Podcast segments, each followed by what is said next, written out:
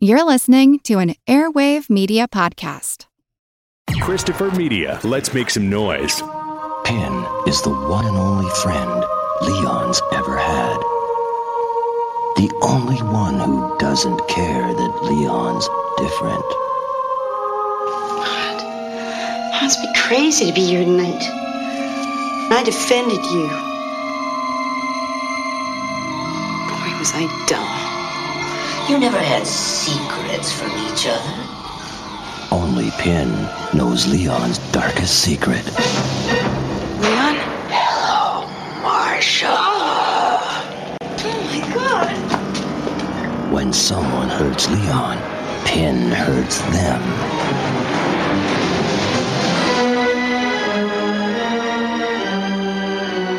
When someone tries to come between them, Pin won't let them. I don't think Aunt Dorothy will be staying with us for very long. What do you mean? Might take her a little while to uh, feel the vibrations, but I think she will.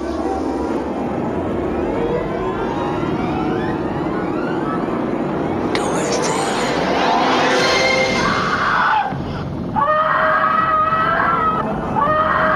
If you want to get closer to Leon, you'll have to take care of Pin before Pin takes care of you.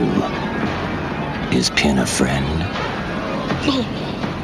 Oh, please. or an enemy? Only Leon knows. What have you done? What have you done? What am I gonna do? Pin. Some friendships die hard.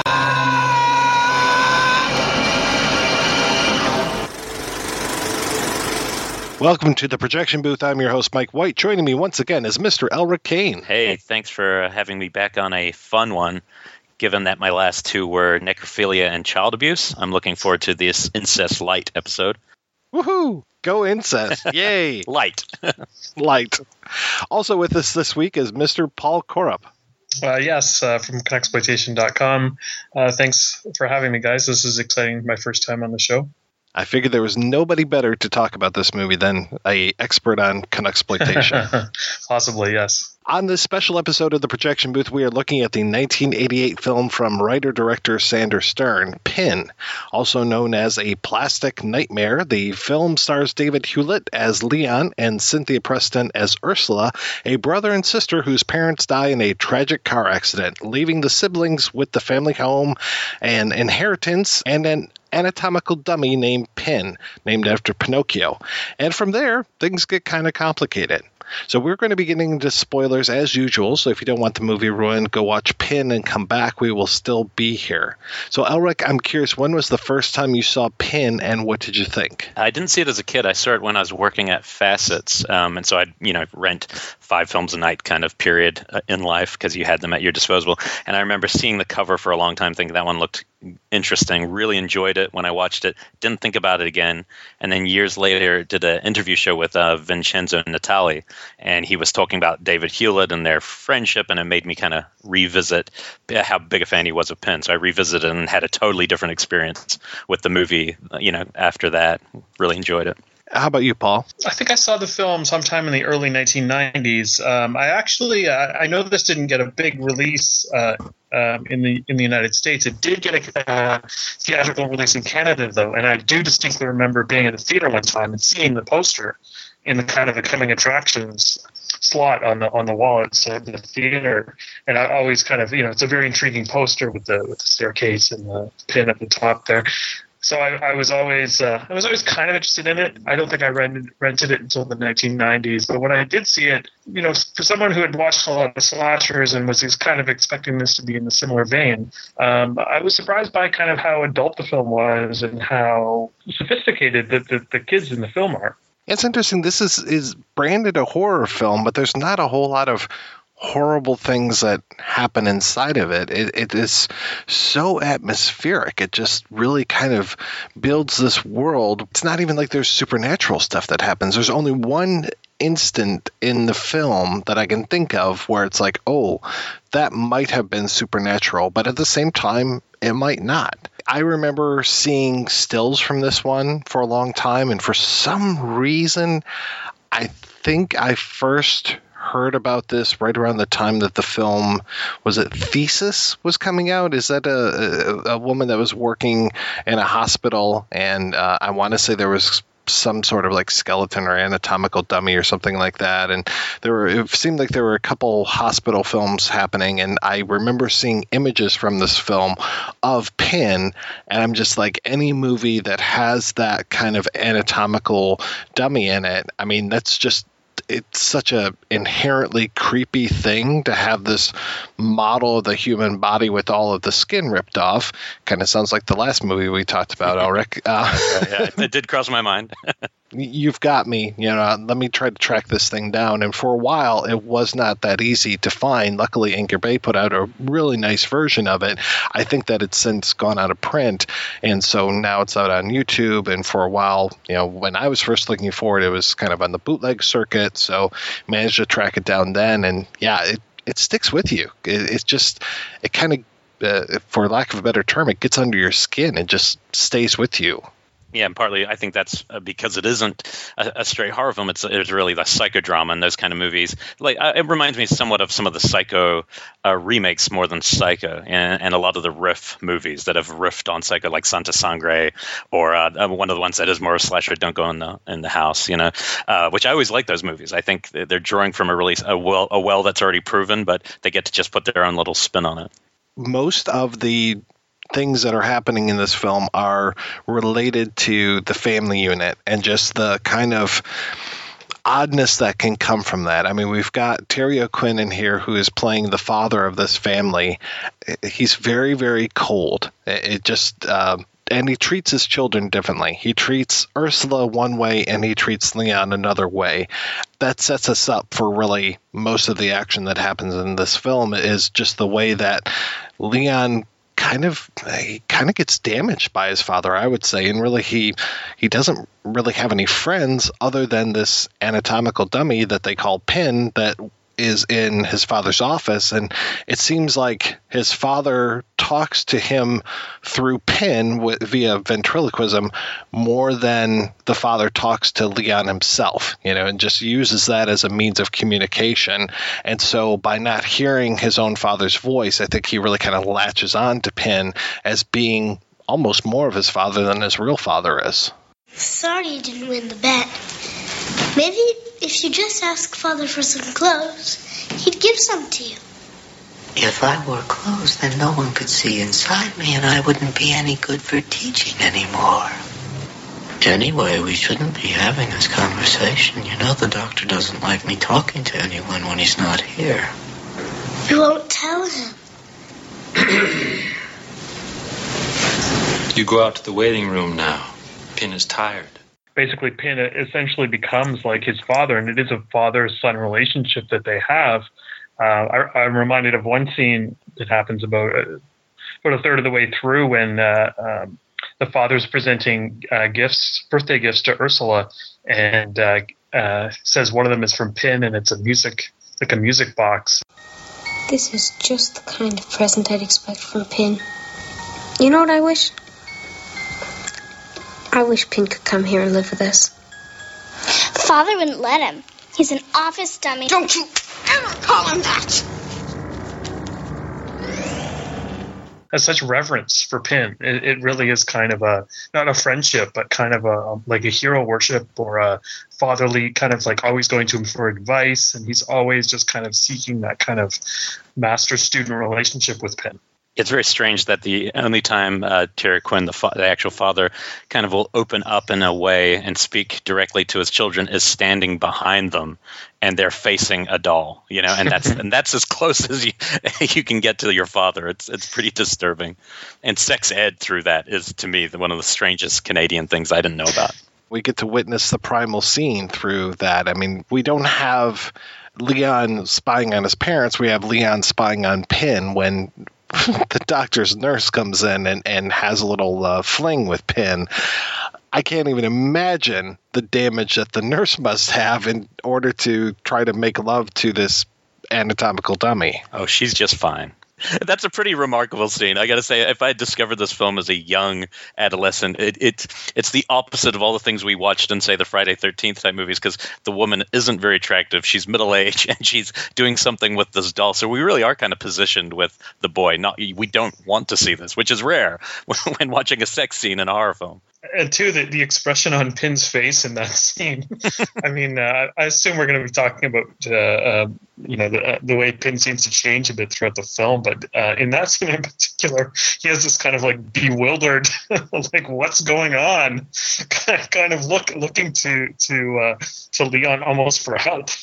But, it's uh, it, has got that uh, Kuleshov effect uh, quality because he's he's not actually changing his expression, but if you you know project oh. onto him, you suddenly you know Pin's looking a different way with each scenario, which is kind of funny his actual visage changes at one point, which is kind of crazy. Whereas, you know, and this is jumping ahead way into the movie, but when Leon decides to I don't even know how he does it. Like, kind of puts this latex face onto Pin's face to make him even more like his father. It takes something that's already creepy and makes it even creepier. The stunned expression on that face is very. It's it's very creepy. Well, I think they do a really smart job too, because rather than us hearing a difference in the voices between what Terry O'Quinn would be doing as the doctor projecting his voice onto Pin, and then later on what Leon is doing projecting his voice onto Pin.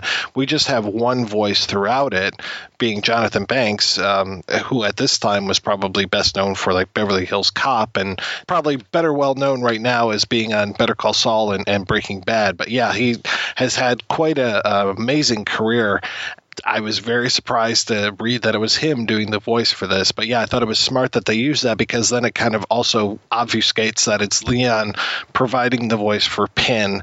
And it's like, okay, where is this voice coming from? Because this is the same kind of voice that was coming out when his father was doing it. And it does add to the supernatural ambigu- ambiguity. I mean, it's such a clear voice that when you see Terry O'Quinn's lips barely moving, you it, it, has a presence to it that even though you know it that he's not alive, it it always leaves that hint, and I think that's why why the film works so well. When they pointed out in the audio commentary too that his voice changes a little bit as it goes along, which I didn't notice the first time that I watched it or the second time, but it took me, you know, the hearing that commentary to really hear that Pin's voice becomes more clear when it's coming out later on, as if it was really there. You know, that it is kind of that, you know, throwing your voice kind of uh, not pronouncing everything the same way that you normally would because you have to hide the movement of your lips. Now I understand that you, uh, you went to the circus. I did. I saw the hat lady. Hat lady. Fat. Hat lady. Hat lady. Leon, for some reason, when Pin is speaking to him, you can hear him clear as day. Again, are we hearing it and Leon hearing it? Is it is he actually doing the voice throwing? You know, there are moments where I'm just like, I wonder how much of this is in Leon's head. Well, there's certainly that's that's kind of Ursula's reaction too when she first sees uh, uh, Leon talking to Pin without her father around. I mean, I think she, immediately she starts she looks you know in bewilderment at, at Pin and then right at Leon's lips to see what you know is he is he being the ventriloquist here or what's going on or is Pin actually alive here? The one part I still find kind of inexplicable is Terry Quinn, after he kind of sends the kids out of the room, he goes back in and just starts talking to Pin, as if he's not being heard, though, as if he's alone. And that's the one moment where you're like, ah, his relationship is also unhealthy to Pin. so it's not just a one way street. There, there is something wrong in this family. When Terry O'Quinn realizes that his son has this unhealthy relationship with Pin, that that's when he decides he's going to take Pin away, and then he kind of pays the price. He pays the price by being in this car accident with his wife and dying. And so it's one of these like, okay, was it Pin who caused this? Was it Leon who caused this? Or was it just this weird twist of fate? And that's the one moment in the film that I think you could say that there's something supernatural going on, or it could be that the car moved and Pin moved with it. So, you know, it's it's nice that it keeps it so vague like that, and we don't have these clear cut answers to say, oh yeah, there is something alive about this, because really there's no other indication at all that we really should be thinking that Pin has any sort of, you know, uh, uh, animism to it. It's a really great sequence in the film, probably the best sequence in the film. And the doctor, for a moment, has genuine doubt. I think for the first time in his life when he's in that car, I think he is so unnerved by his, his seeing his son act that way that when Pin, the last thing he says when the when he's about to crash, the dummy you know reaches forward and he says, "Get it off of me." Get it off me. It, that's coming from a place of actual fear. So whether you know if this never had supernatural in this moment, he actually doesn't know, and I think that's that's pretty unnerving that sequence. And that's what helps really launch us into the bulk of the film, which is this relationship now having this this kind of isolated family and there is uh, then the problem becomes the interlopers. You know i think leon would be really happy to live in a house with just him and pin and ursula and that would be his uh, ideal situation. And when people come into the situation like his aunt dorothy who comes in and really starts to bring that law of the land kind of she's echoing a lot of things that her mother that his mother and the doctor had said you know the whole thing with the um, you know the covers on the couches and all these kind of things. I mean, it just sets him off again. It's he wants to have just that little nuclear relationship with just you know him, his sister, and for lack of a better term, his father figure. And anybody that intrudes on that is we're going to have a problem with. What's funny about when Aunt Dorothy comes, I mean, even though it's clear that Leon has some issues throughout the film, throughout the early part of the film, that's the first time we really see him get kind of angry and kind of um, revengeful, and Pin kind of take a, a, bit of a nasty turn in kind of the advice. Even though he's he's been using Pin in this in this kind of fatherly way, all the advice that Pin really gives him is is up until that point, anyways, pretty good. You know, he's he's giving him advice about how to go, where to go to school. He's giving him advice about uh, when Ursula is pregnant and and who should he talk to. I mean, it's it's all it, it has helped him in some way. But when Aunt Dorothy comes, it just suddenly starts to turn nasty. He doesn't want her there, and he starts starts to get aggressive. Pin starts talking about uh, getting rid of her, and it just the film starts to take a, a bit of a turn at that point if the voice of Pin is Leon, then he's basically just talking to himself throughout this whole thing. And all of these good ideas that come from Pin obviously are coming from inside of Leon. So it's that whole thing. I mean, I'm sure that we all do it here where you kind of are, are your own best counsel as far as, you know, I have a problem. How am I going to solve it? And you think about all these things, like, you know, well, I, I want to go to school or do this or the other thing. And you're kind of like your own best person to talk about this kind of stuff and it's just interesting to me that he has this outward way of projecting that. And so yeah leon can still act all innocent uh, or he can try to act innocent and he can put all of these bad thoughts and bad ideas into Pin's head and then hear them from Pin, and that way he he kind of helps maintain his own innocence, and th- that's one of the things that I like about this film is just that ability to of Leon to project himself onto Pin and just keep himself a little bit more safe because of that. I actually think you know go one step further. I think he's a genuinely fractured self. It's not it's not his inner counsel like we would have. I think that he is not aware of the other being within him. I think he, definitely believes in it. And the, the key scene we didn't really discuss earlier in the film is you know when his sister sees the father's lips moving when he's getting counseling that one time that's the changing point for their destinies. Like you have these two characters who otherwise would be exactly the same, but from that moment on, she's questioning things in her life and wanting to get you know further away, maybe from her family. And you know, after her father gives her an abortion, another weird Canadian thing, it, it's a little off-putting. Uh, he doesn't see that, and it really, I think, starts creating this fractured being that he views Pin as all the good things about his parents, but none of the bad things. You know, it's this perfect uh, family unit now you know once it's just Pin and them. And i find that to be what's interesting and it make you know connects to, to the end. You know i think he really is a fractured self and then it just pushes it further as the film goes. Yeah and i see him really thinking that his sister that ursula believes in Pin as much as he does.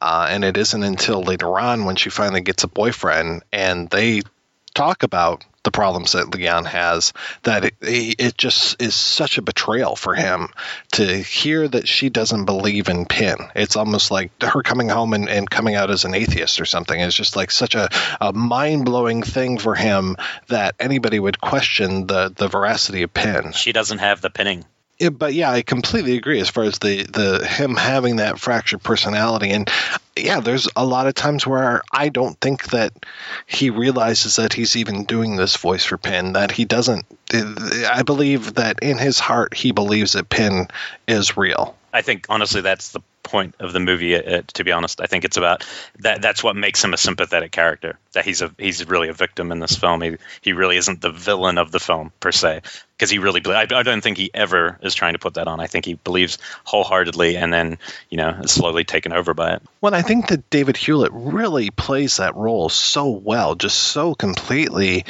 guileless and just has that kind of innocence on his face throughout so much of this movie and it's it's those rare moments where he does get angry where it's just like he can really bring a lot of gravitas to the role that he's playing and and he is fascinating to watch on screen and to watch him reacting to these other characters. And it's it's neat because you know Pin obviously can't react to anybody else. And then we really have to see how Pin might react through David's face. You know, I mean, we do have that Kuleshov effect that you're talking about where we can kind of project onto this inanimate object what we might think that he's feeling. And I'm sure that's exactly the same thing. So I think that's one of the reasons as well why we feel sympathy with the Leon character is that he's looking for that reaction as much as we are.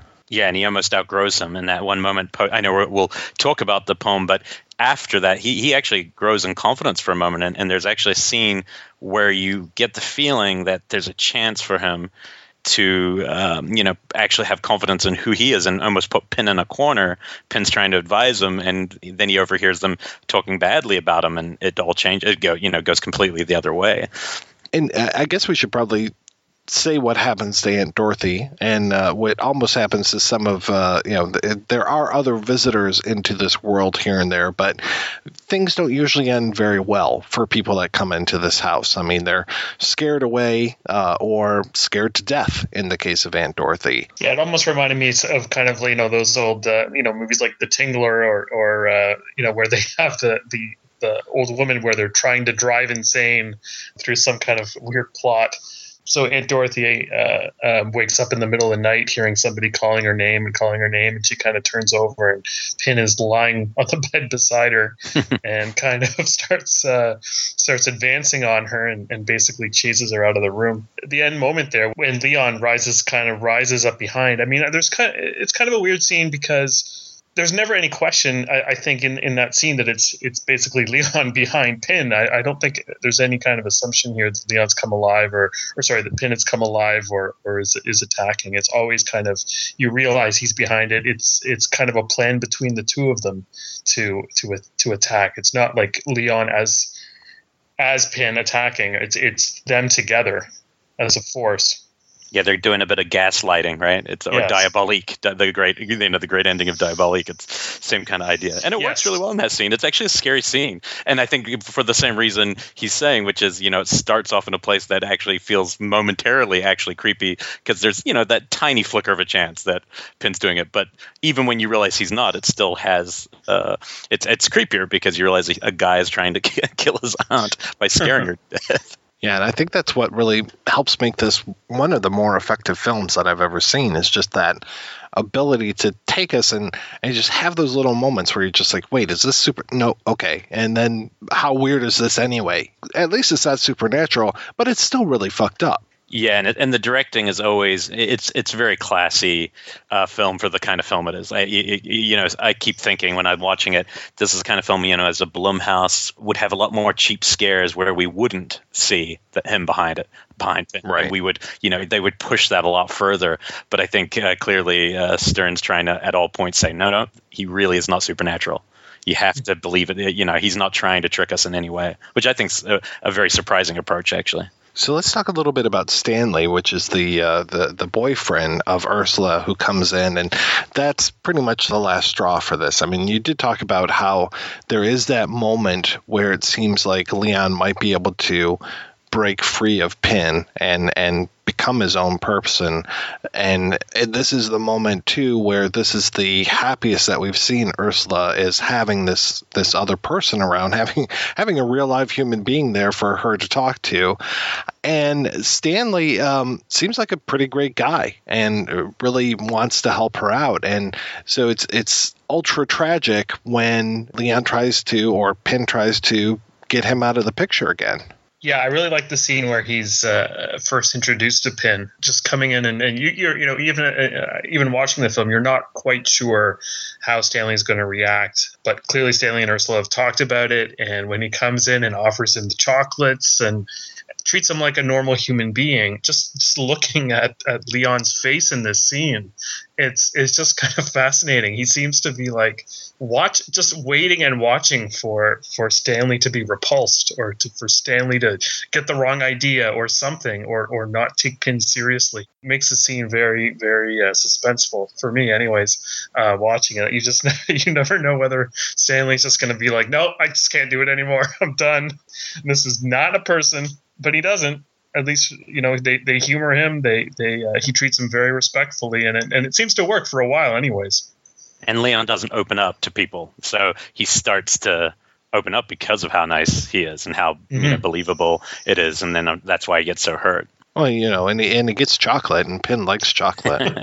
the guy that plays Stan, John Pyper-Ferguson, I know that I've seen him in probably a dozen, two dozen other things. I mean, he just has been in so many other things, but I really didn't recognize him in this role. I don't know if it was just that he was younger than I'm used to seeing him or what it was, but I was just like, wow, I, I really just don't recognize this guy. And I know that David Hewlett definitely changed his appearance for this. I've never seen David Hewlett blonde. There were a few moments where I was watching this and going, is that really him? And then finally, once I heard his voice, I was like, okay, yeah, yeah, that's him. But almost unrecognizable with that blonde hairdo. And again, this is younger than I've ever seen him before. It's actually one of the best casts when it casts the children through the three different age periods. And that, that's really hard to do. You know, I, I don't think I've ever seen a film do three different spots where it just felt like the progression of him very naturalistically is great.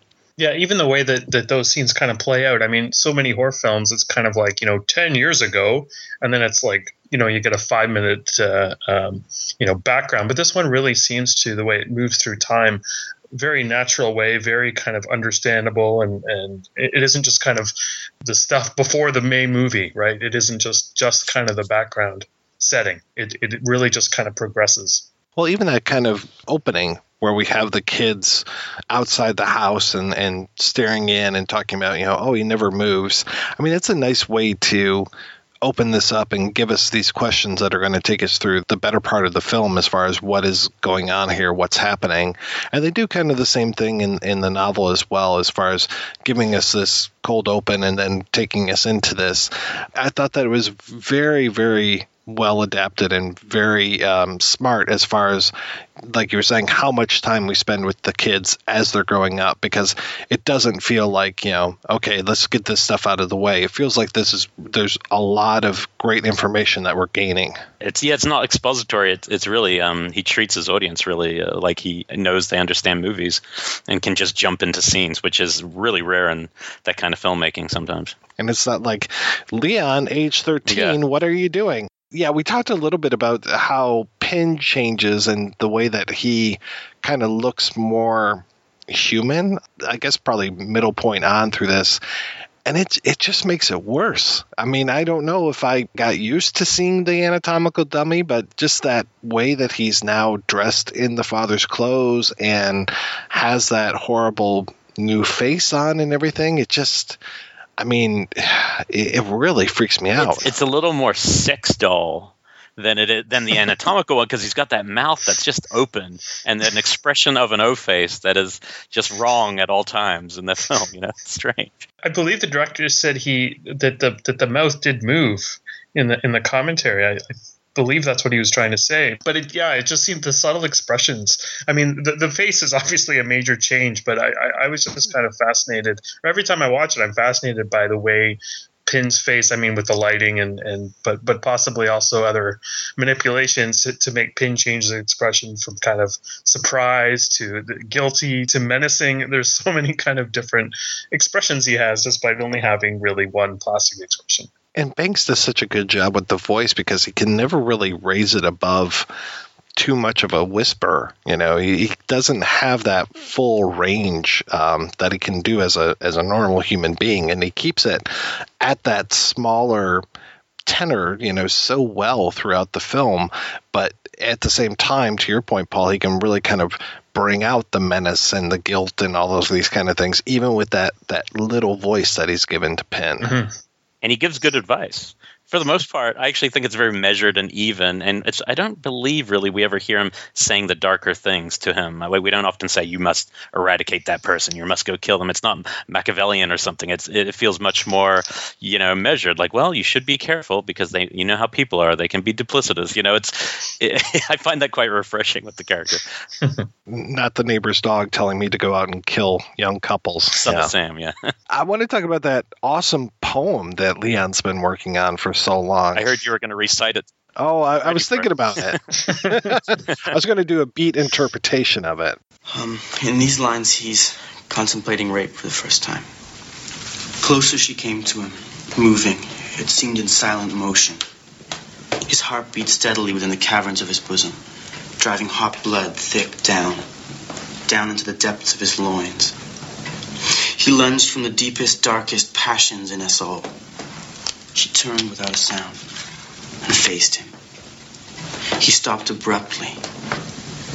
It was as if a knife had performed an instant castration.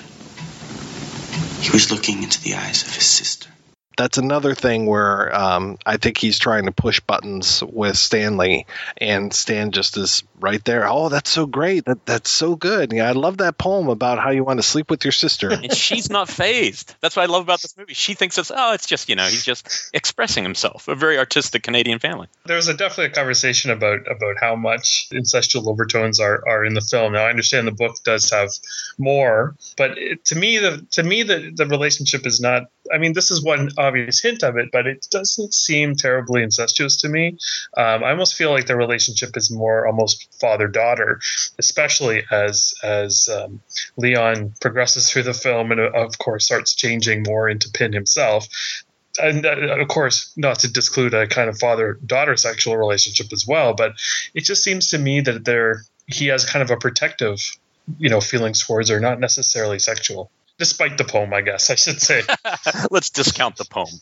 well, well, no, I, I, I, you know, it's an important, it's an important thing, and yeah, I, I kind of agree with Mike that it's maybe him, maybe kind of pushing Stanley's buttons a little bit, or, or you know, maybe revealing something he, he shouldn't. But I, I don't really, I don't, I don't know. I don't, I don't feel like their relationship is too otherwise, other than that, sexual. I mean, I guess you can argue that he had uh, Leon's jealous about um, whenever Ursula's not spending time with him but uh, you know, again, it's hard to say. Like, is is it just kind of a, of the a family thing where he's feeling alone without her, or or what? I don't know. It's a little bit like uh, codependence. I think if she hadn't seen her father's lips move that day, they would be very much alike, and uh, they would be just codependents without their parents, both equally in a bad place, but rather than incest. Yeah, I think you have a good point about that. Well, yeah, and it's not like you see Leon leering at her or you know just with uh, lust in his heart or anything. And he doesn't talk about like grabbing her by the pussy or anything like that. So if there is incestuous overtones they are very low key and they send,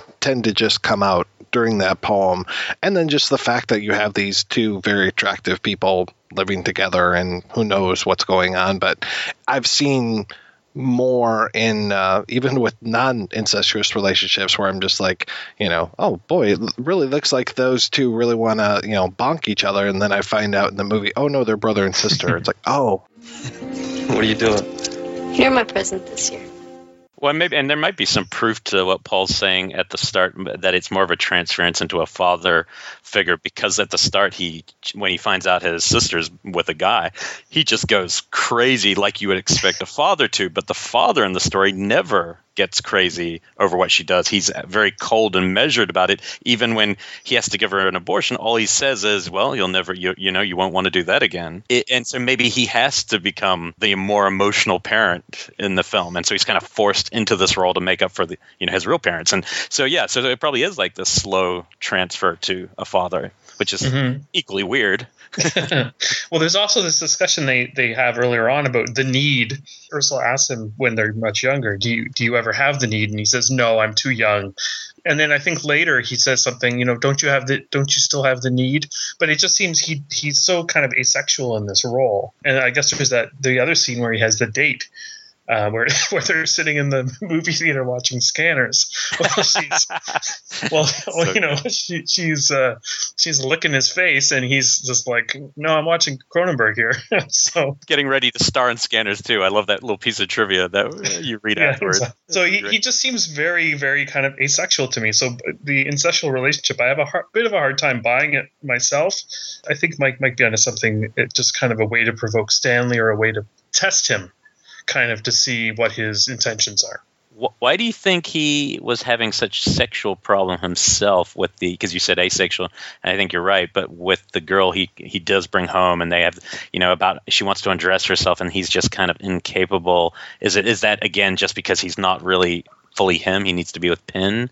It seems to be without Pin, he, he seems almost powerless to do anything in that scene. It's an interesting scene. Yeah, I, I'm not really. I'm not really sure. I mean, he almost has a kind of same approach that his father does. Um, you know, his father kind of has when when gives them the the talk and just kind of explains, well, there's a there's a need, and and that's kind of I feel like his approach when he's talking with Ursula, anyways, throughout the rest of the film. Oh, you have the need, and uh, you know, he's just he's not really. It's not something he's experiencing personally. It's just something for other people almost. Well, there's something that comes out, I think, a little bit more in the in the book than it does in the movie, but maybe it does in the movie, where it feels like it feels like Leon thinks that he and Ursula are better than everybody else in the world, and you know that whole idea of them having that little you know world unto themselves with just those two and Pin, it feels like to me anyway that Leon thinks that this is right. You know, it should just be the three of us because we are the the almost like the chosen people. And anybody else that they interact with, it seems like he tends to do it with a little bit of disdain.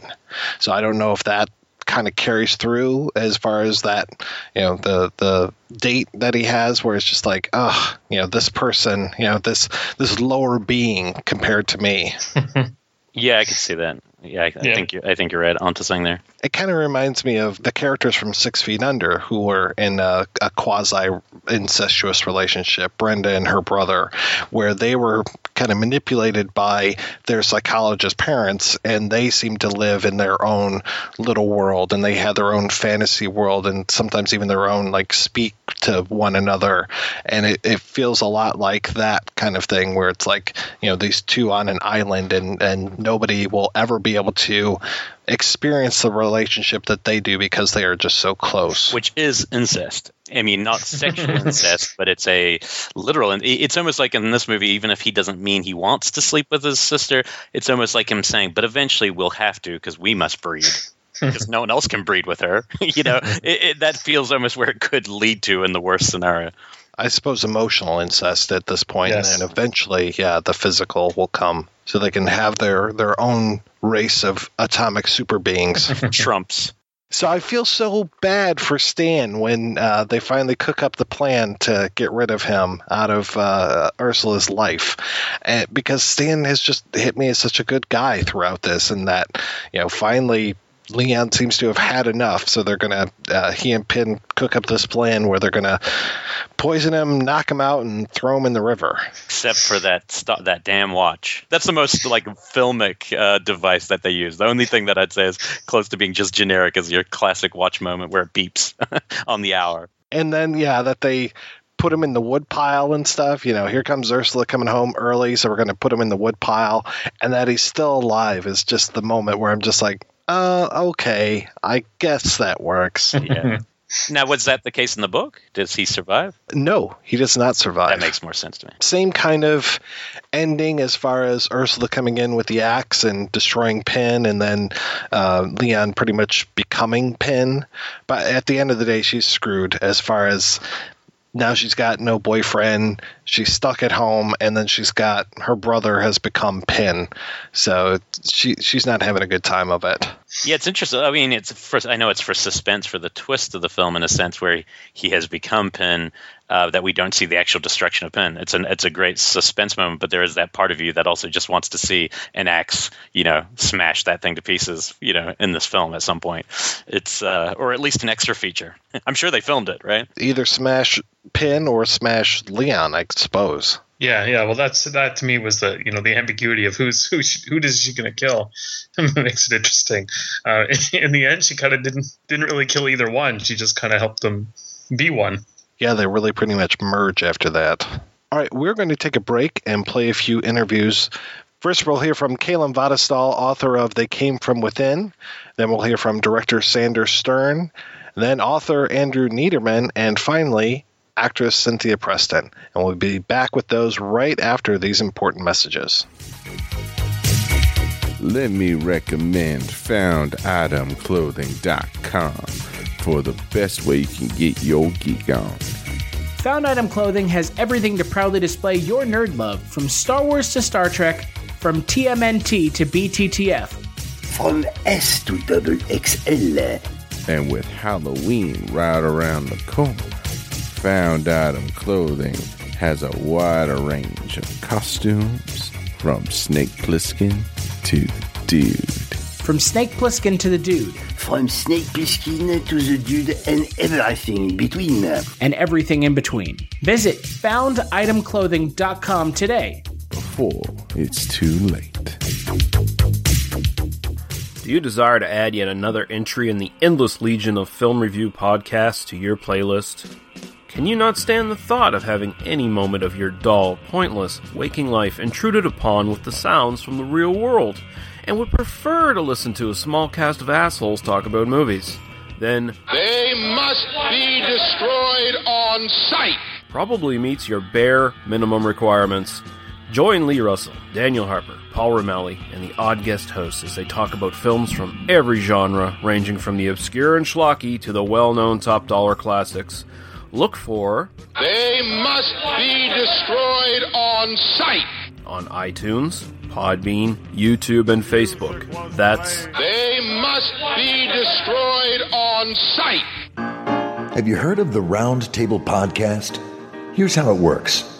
We invite authors onto the show. Welcome to the big chair at the round table, Cherie Priest, Tim Pratt, Gail Carriger, Seanan McGuire, Patrick Rothfuss. We ask them questions. One excellent question. You know, no one's ever asked me that question before. Uh, these are great questions, by the way. Wow, no one's asked me that before. Then we invite writers on to present a story idea. The genre of this story is a fantasy set in a space-like setting. It's a superhero western. It's a steampunk diesel punk fusion just because of the timeline that it's in. It is a supernatural horror story with just a bit of a detective thriller peppered into it. And then we workshop the story. You're going to know what your ending is when you know what your conflict is. Brian, I like your I like your Sopranos meets Mm-hmm. Iron Punk meets Rome meets Psychotic Future Killers. I think that's that's a, a great mashup. Oh, That makes a lot of sense, and I can't believe I hadn't thought of that. I think I think that's that's a must. I love that idea. And everyone leaves in a state of writerly bliss. You guys have given me so much to work with right now. It's ridiculous. And I'm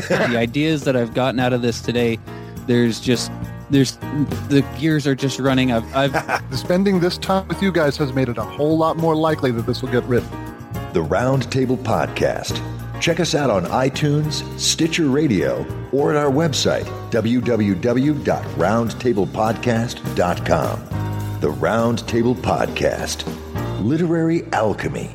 One podcast at a time. Have you always been a film fan?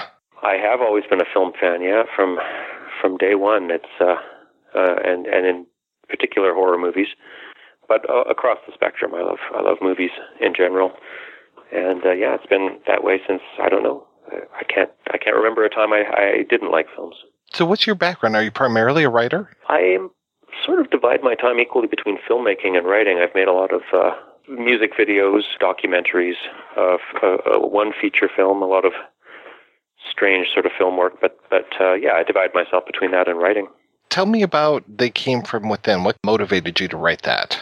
I was working for the CBC, the Canadian Broadcasting Corporation, doing radio pieces and things for them, and I did a piece on Canadian horror films. You know, I'd, I'd been a, a fan of them, aware of them in various ways, certainly a David Cronenberg fan.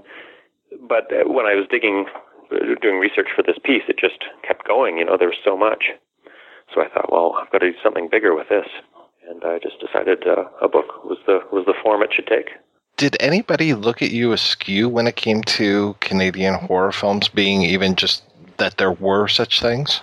No, no one's gone so far as to look at me askew, but uh, people have have asked, you know, well, I didn't know, you know, they they say, well, well I've heard of David Cronenberg, and then uh, they don't know beyond that.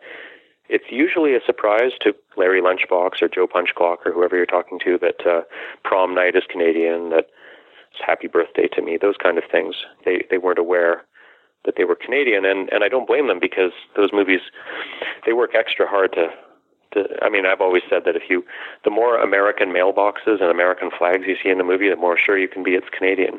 They work pretty hard to look American. Now, were these part of the quote unquote tax shelter films? Most of them, yeah. The tax shelter concept was, you know, to uh, uh, an idea to juice the Canadian film industry and get it going and uh, it was it was up and running for or the the rules were in place for a few years before the tax shelter years we all know and love really got going. Uh, but a lot of yeah, I mean there were there were more films. I think it was the films the the sheer number of films being made in Canada at that time is pretty mind-boggling. It was up there with Hollywood, Bollywood. I mean, they were making hundreds and hundreds of films per year in Canada from 1978 through 81 or so. The sort of those were the peak years, I would I would say and it, it is amazing how much it actually did work. But then, of course, when there's a lot of money floating around, that brings in uh, a lot of questionable practices, a lot of corruption, and that's certainly what happened. People were making lousy movies. I mean, you know, most of those movies are not too good. A lot of the money wasn't really going on the screen; it was going into various pockets. So it was uh, it was doomed to to extinction eventually, but it did produce some gems. Now, when it comes to the Canadian tax shelter stuff, like those films, I imagine those are being primarily made by non-Canadians. Is that a pretty fair assumption? There's a point system to it. Uh, you know, a certain number of certainly the actors and, and primary people had to be Canadian. A lot of the directors of those movies were Canadian. You know, the director of Prom Night, the director of My Bloody Valentine, those were all Canadians. So a surprising number of the creative, the key creative personnel were Canadian, but not always. I mean, frequently that that wasn't the case. Sandor Stern, who directed Pin, of course, was Canadian, but we'll get to that later, I guess. Actually, it's funny because we are covering two Canadian films in October, one being Pin and the other one being Killer Party, which I believe was also part of the, the Canadian wave. It certainly is, yeah. And uh, Bill Fruet, who directed that, uh, very much Canadian and certainly a, a, beneficiary of the of the tax shelter years, although not not always a willing one, but or a happy one. But there he was. That that made his career uh, in a lot of ways. Now, as you're going through and you're looking at all of these Canadian films. I mean, I'm sure that you were familiar with quite a few of these before you decided that you're going to do this project, probably even well before you're doing the radio piece on it. I had grown up watching all of them, yeah. I and I was aware that most of them were Canadian. You know, I was interested in that as I'm not by any stretch a nationalist, but there's a certain sort of, you know, hey, we can do that kind of thing too aspect to it. So I was a little bit proud that a lot of these crappy movies were Canadian and uh, of course proud of the like legitimately proud of the good ones. I had seen almost all of them beforehand because I I just devoured them in the video stores, you know, in the 80s. Is there a kind of a, a feeling of Canadianness, or is there something inherently Canadian about these films that you would see in these particular movies that you wouldn't necessarily see from something being produced, I don't know, in um, Utah or California? Yes, I mean uh, that's the short answer. Uh, not necessarily to the casual viewer. Uh, the casual viewer wouldn't necessarily notice a, a, a pattern or anything, but the the aforementioned American mailboxes and American flags. I mean, that's that's a, a joke, but not really because it's actually true. A lot of them, as Cronenberg and other people have pointed out, the funding uh, for these things was such that uh, by late in the year, people would realize, oh, I've got I've got money I want to hide from from the tax man. I'd better invest it in one of these these things. So the money kind of piled up toward the end of the year, and a lot of these things got shooting around uh, October, November, December. So they all have this kind of bleak, wintry look, early winter look. You know, skeletal trees and gray skies and so forth. And there's a certain sound quality as well, or lack of quality, you might call it. I don't know what it was. I don't know why Canadians weren't quite able to crack the the science of sound recording. And also, um, in the 80s, 70s, 80s, even into the 90s, most of these films were processed at the same lab in uh, Toronto. And I have been told by cinematographer friends that there was a colorist there who just had a thing for the color blue. He liked blue, and so he he tended to crank up the blue in a lot of these films. And so, you know, since they all go through this same lab and this same thing, they all end up getting kind of the same look. And uh, so there's that more than the American flag window dressing, these kind of things, is there a, a, theme that kind of ties all of these together, or are there themes that kind of come out, do you think, based upon where these are being made or the people that are making them? Not, not that you can really pound nails into. It's more a case by case sort of a thing. I mean, the, the provenance of a lot of these movies was American. A lot of them were, as William Fruet pointed out to me, uh, projects that had not been able to find funding in the States. They were too crappy or they were just too weird maybe or too something so they came up to Canada. So the themes were already in there, you know, from from whoever had written them. On the other hand, what's done with those themes can get a little bit specifically Canadian. There's less puritanism, I guess. That does come out in Pin, the way the girl isn't, uh, you know, slut shamed like she would be necessarily, and maybe would be I don't want to cast aspersions on American films by any stretch, but there is often a kind of a in, of that era anyway. She's promiscuous in the in the in the movie, but she doesn't really get you know she gets shamed by Leon, but uh, not really by the film itself, which is a crucial difference. And I don't know that that would be the case if it was made in in the states totally agree. When I was watching Pin the very first time, I kept thinking by the end of the film that she would be dead because there is that tendency to punish women in films, at least from the U.S. And so when she survived to the end, I was really shocked. Well, there is there there is that aspect. I think you have to admit that there is the uh, punishment for being sexually active. It does come up in, in a lot of these movies, and just a little bit less so in Canadian ones. I don't want to say we're all like, you know, have always been always super accommodating and progressive and everything, but uh, a little bit more. Well, I would say even more than that. Even that she is desired by her brother would, in some instances, that would cause her to be punished, even though it's not her fault at all, but just that she has has been desired in this taboo relationship seems like she might have been cursed. It's true. Yeah, she does seem destined for a for a a story end. And uh, I don't know, maybe it's Pin who has the crush on her. Now, you named the book They Came From Within, and obviously there's a lot of body horror and, and ideas of things coming from the inside, especially when you look at the works of Cronenberg. Where else do you see that kind of coming into play? The title came from, actually, it's the American title for Shivers, of course. They Came From Within, which is a little private joke of mine that I would I would name a book about Canadian horror movies the name that I think Samuel Z. Arkoff decided to call uh, the first Cronenberg feature.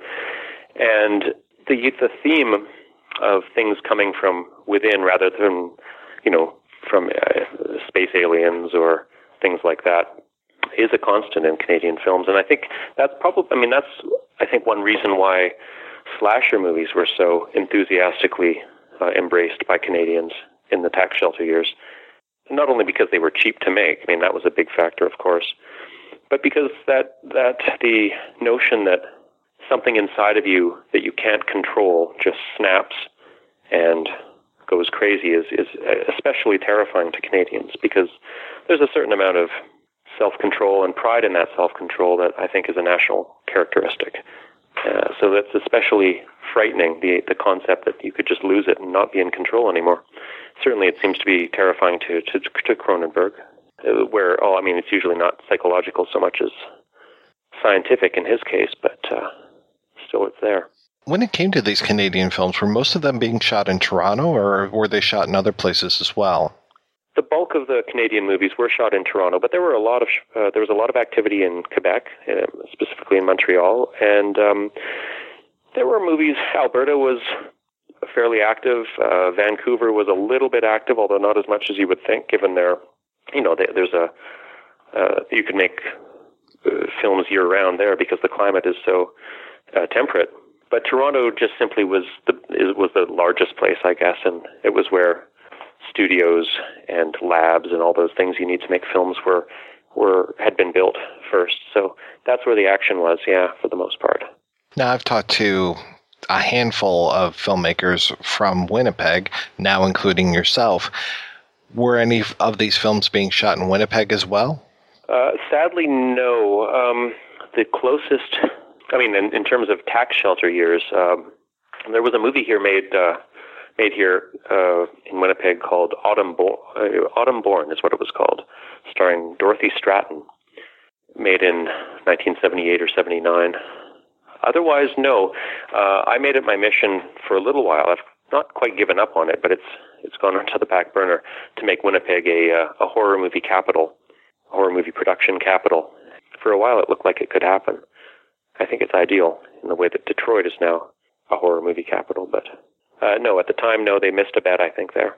You have worked many, many years with Guy Maddin, or as he's known in Montreal, Guy Maddin. How did you two get together? I was uh, taking courses from film courses at the University of Manitoba from George Toles, who was a friend of is a friend of Guy's and and wrote uh, a lot of his movies. I entered I sort of entered a contest, a filmmaking contest held by some organization whose name I can't quite remember, the Academy of Canadian Motion Pictures or something. You had to send in a short film, and they would the the, the prize was your salary would be paid to work on a film. In other words, you could go to a producer and say, hire me because you don't have to pay me. My film won. I later found out that I was the only one who'd entered, so it was a great victory. The only film shooting that summer, I think, was Careful. So I went to the producer of Careful and said, hey, hire me. And uh, they said, uh, well, we'll hire you for pre-production and production and everything since we don't have to pay you. You can just, and so I worked for a long summer on uh, Careful and got to know Guy, and and uh, ever since then, I've yeah, I've become his biographer and worked on a lot of his films, and and we're just friends. Yeah. Can you tell me about some of your documentary work? I made I've made a lot of uh, a lot of small things for the CBC, but I've made I guess a larger the largest film I made, the largest documentary film I made was uh, a film about Bigfoot. There was a Bigfoot sighting here in Manitoba. Quite a an important one as these things go. A guy got a fairly, you know, for a Bigfoot film, it was a fairly clear Bigfoot film. He he videotaped a shaggy figure uh, in the woods, and it became a big deal not just locally, but uh, it was it got onto American TV, and it sort of changed this guy's life. He was from a small northern community, so the documentary was partially about that, uh, about the actual sighting, and and partially about just simply how it affected this guy's life because it totally changed his life. So it was a big um, it was a big film. It was uh, I got a chance to recreate a whole bunch of Bigfoot sightings. And got a got a Bigfoot costume made by a special makeup effects guy and shot a whole bunch of stuff on, you know, 16 mil Bigfoot footage. Went to LA and got, uh, oh, it was, it was quite a big uh, film actually and turned out to be a, a big TV hit. I made a bunch of music documentaries. I made a big tour documentary for a band called the Weakerthans, a Winnipeg band that's really good. And, um, other things like that. Yeah. Just all sorts, all over the map as you are doing your research for uh, that came from within are you just watching the movies are you are you researching how the films were made what what was your kind of process when it came to that there was an awful lot of movie watching, of course, and rewatching uh, in, in most cases. But there were a lot of trips to Toronto to various uh, archives and, and libraries, and um, as many interviews as I could track down and, and fit in. I had uh, a, long, a nice long interview with William Fruet, who's a great guy. Uh, I don't know if you'll get a chance to speak to him about uh, Killer Party for your Killer Party episode, but it's worth it. He's a good guy. He's from uh, Alberta originally. He got, I mean, he became, I won't say famous, but he, he, he got into the industry by writing. Uh, specifically, he wrote a movie called Going Down the Road, which is, uh, uh, you know, if the Tragically Hip were a movie, that would be that would be them. It's the most Canadian thing ever made.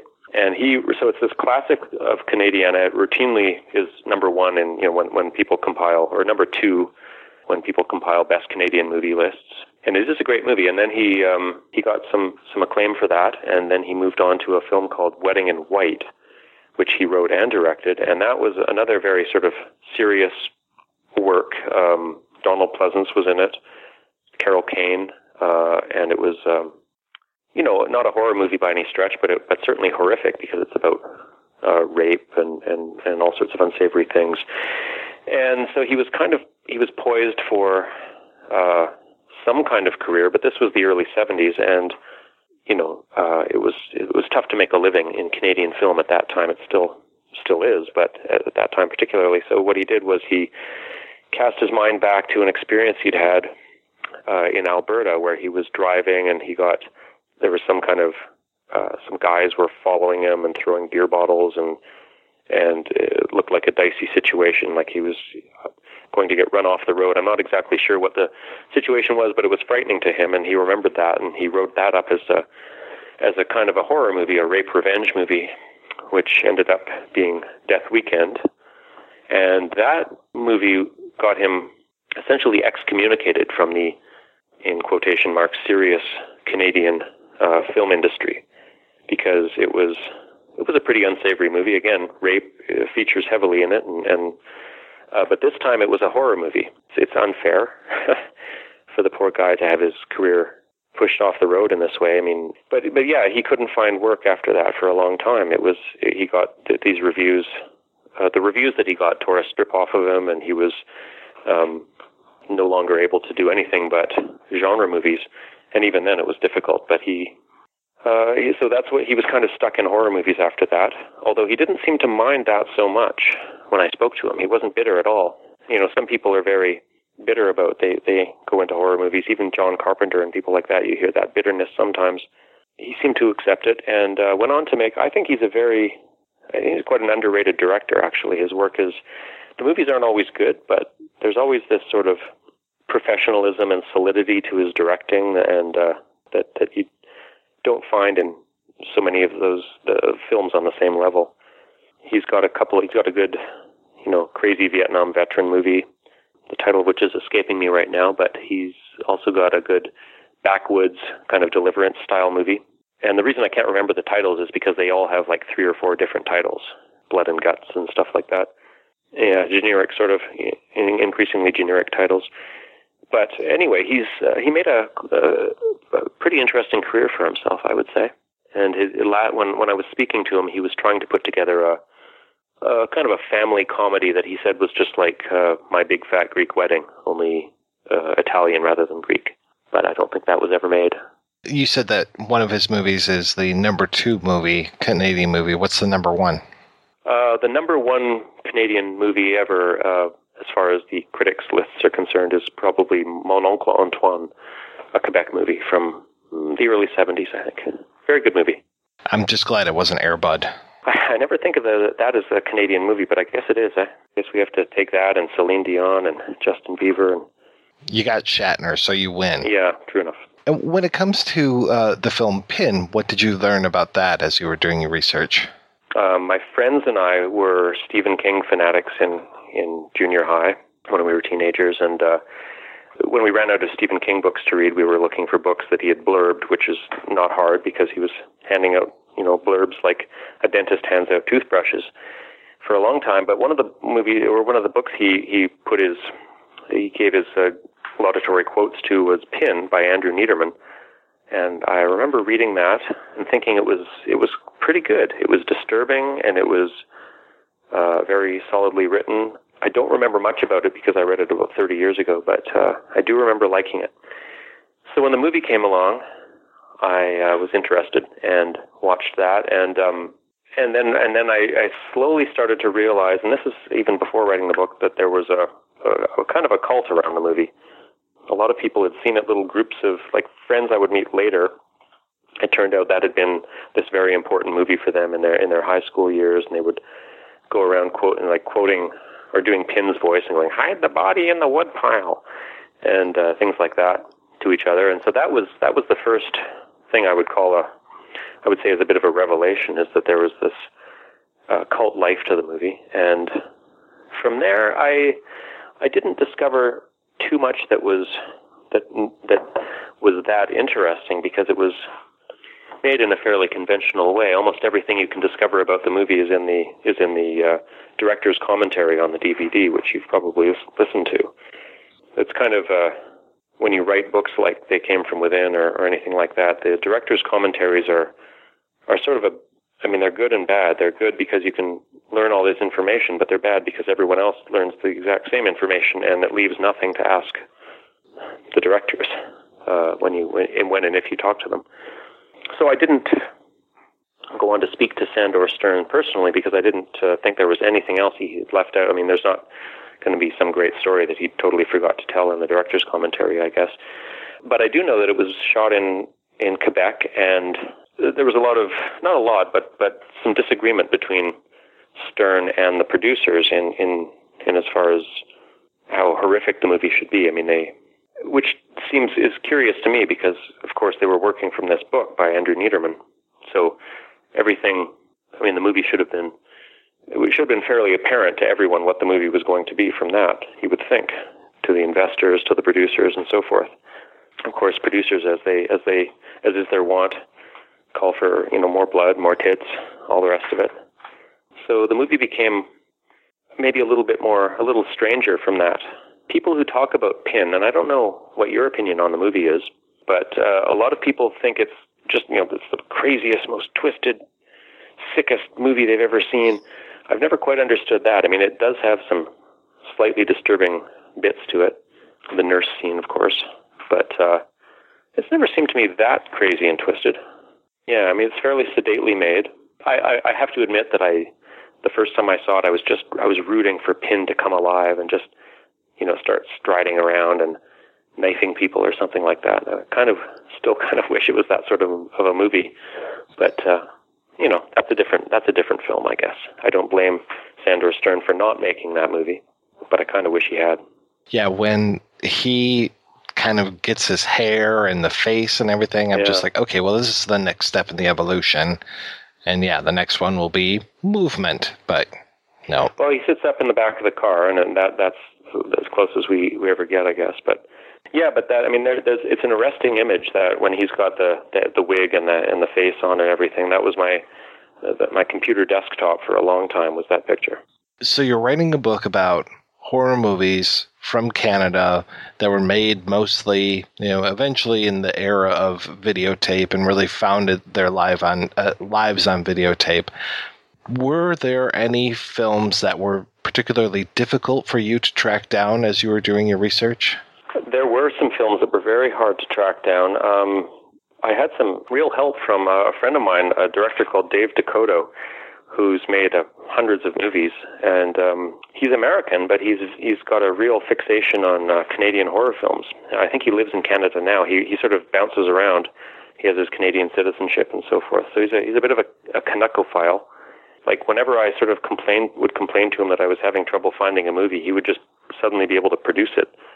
Some you know taped off of TV kind of video VHS would land in my mailbox or something like that. So, um, and there were some others. Some I had to get from the directors themselves. I had to borrow. Uh, Jerry Ciccoritti uh, is a director who made uh, he made the Night Shift movies, the, the you know vampire cabbie movies, or Graveyard Shift, pardon me, Graveyard Shift not Night Shift. Um, he made Graveyard or Graveyard Shift, and but he also made a movie about uh, killer twin sister Psycho Girls. It was called that. I had to go to his house and you know pull from his mailbox and stuff like that. Some of the older films, The Mask was not hard to find. That's Canada's very first horror film. I think I tracked all of them down eventually. Uh, I do have to confess that by the end there was I had a bit of a thousand yard stare, you know, from watching all these movies because uh, it it has to be admitted that many of them are just not very good. Whenever somebody tackles something of that scope, I'm so glad that it's you doing it and not me doing it. It's like a public service. I, I started one and I got quite far along uh, a, a teen sex comedy book. And that, I mean, that's not a genre I gravitate towards naturally. I that one was kind of the opposite of the Canadian horror movie book because I I'd seen Porky's and I'd seen you know the the bigger ones in my teen years, but I, I just so many of them I just ignored. So now I have a basement full of the things. I've watched them all. I, I wrote chapter after chapter, and then finally I just had to walk away because it was it was it was doing nasty things, you know, to my soul. But right now I'm uh, just finishing a biography of uh, Dick Miller, and it's a real pleasure to watch all of Dick Miller's movies, and there's a lot of them. I mean, how many movies has he been in? Oh gosh, well, if you count you know TV episodes and stuff, he's been been in a couple of hundred things, um, 150 of which are, are features, probably something like that. I haven't actually counted. Suppose I should before the end of the project, but but I've seen just about all of them. Wow, that's fantastic. He is so great. Yeah, he's really he's always been my favorite actor. Now, is he helping you with that? Oh, very much. I was I've been I was down in L.A. Uh, a lot, um, going to his house and hanging out, and and uh, there he's a wonderful guy. His wife is a wonderful person. No, they're they're very very helpful. Yeah. Well, thank you so much, sir, for your time tonight. This has been a real pleasure talking with you. Well, likewise, it's been a great pleasure for me too. How did you get into writing, and specifically writing for television? I fell in love with writing when I was a teenager, and I wanted to uh, write plays. Uh, when I when I graduated high school, um, I had already sent uh, some short stories into Montreal Star, and I had a really good English teacher, and um, decided that I was going to take honor English and history at uh, at Queen's University in Kingston because I would teach, and then I would have the summers to write. Just before school started, um, I went up to Toronto, where my my dad's family was, and I had dinner with my uncle who was a doctor and he said to me, you know, what do you want to do with your life? And I said, I want to be a writer. And he said, well, why would you want to learn about life from books? Why don't you, instead of becoming an observer, become a participant, go into medical school? You know, where else are you going to have these life and death experiences? And I thought that was a great idea. So I switched to medicine, um, sold my first script while I was still in medical school and when I graduated, I went into practice. And while I was practicing, I was still writing. Uh, I was selling my stuff to the CBC. And gradually, I was earning enough money as a writer, I could start cutting back on my medical practice. I cut out obstetrics and I cut out pediatrics. And uh, eventually got to a point where I was earning enough money that I could just get get out of medicine altogether. What was working with the CBC like in those days? It was good. I, I, I worked in you know in two two different areas of the CBC. I worked in in drama, and I also worked uh, in variety. I mean, actually, I started out uh, doing variety because I was writing uh, for uh, Music Hop, which was a which was a uh, a show on the CBC that was you know was that was uh, shown across the country and uh, it was uh, we had our own band and we had our own host and we had our own uh, actually we had our own uh, singing group on it uh, the willows they were called.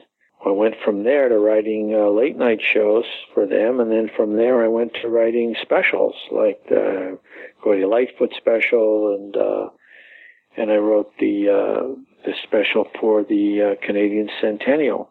Originally um, I was just sending scripts into the drama department, and they kept telling me, you know, we like it, but it's you know it's not visual enough for television. Try radio. Well, I grew up on radio, and so dialogue was what you know interested me, and, and that's why I wanted to be a playwright. But when I got to Toronto, I realized that uh, there were very few theaters, uh, and there was this whole new thing at that time, television. They were doing television drama, so uh, found myself a book at a bookstore uh, on how to write for television, read it, and then started writing, and uh, kept sending it in to the CBC, and and uh, interestingly enough, um, uh, I was doing an externship at Mount Sinai Hospital the the summer before my final year of medical school, and I was working in the emergency department. And this man came in. Uh, he was he had coughed up some blood, and and uh, I looked at his chart. Mean, he is, and he was Max Cohen. He was from Montreal, and I said, "Are you M. Charles Cohen, the writer?" And he said, "Yes." And I knew his work very well. He was well, a very prestigious writer at the time, and anyway, he was fine. He didn't have any major problem. We had coffee afterwards, and uh, you know, I I told him about what I was doing, what I wanted to do, and he said, uh, "You know what? Send me send me the the script that you think is the best thing you've written, and uh, I'll give you an honest opinion." So I sent it to him in Montreal, and didn't hear anything for a few weeks. Figured, oh, he probably forgot all about me, and then one day I got a phone call from the CBC from a guy named Dave Petty who was running at that time the drama department and he said, "Oh, Max Cohen sent me a script and I like it and uh, why don't you come in and let's talk." So I did that and he didn't have he didn't have a place for that script, but they were starting a whole new series um this the BBC at that time had a had a uh, half hour medical series called Emergency Ward 10 and uh, and the CBC wanted to do a Canadian version. I did a couple of episodes with a friend of mine. The series never went because the CBC decided that it was cheaper for them to just to, just to show the the BBC version. But anyway, you know, it got me in the door. That's how I started writing drama there. And when did you decide to make the move to Los Angeles and, and try your hand at the the networks in the states? I got a call from an agent at the William Morris Agency. This is after I'd had a few uh, dramas uh, produced in Canada, and he called me out of New York and said, you know, I'm handling the, you know, the Canadian uh, end of our business, and I'd love to come up and talk to you. So I said, fine, and I wasn't interested in coming to the States, and I certainly didn't need an agent in Canada because everybody knew who I was.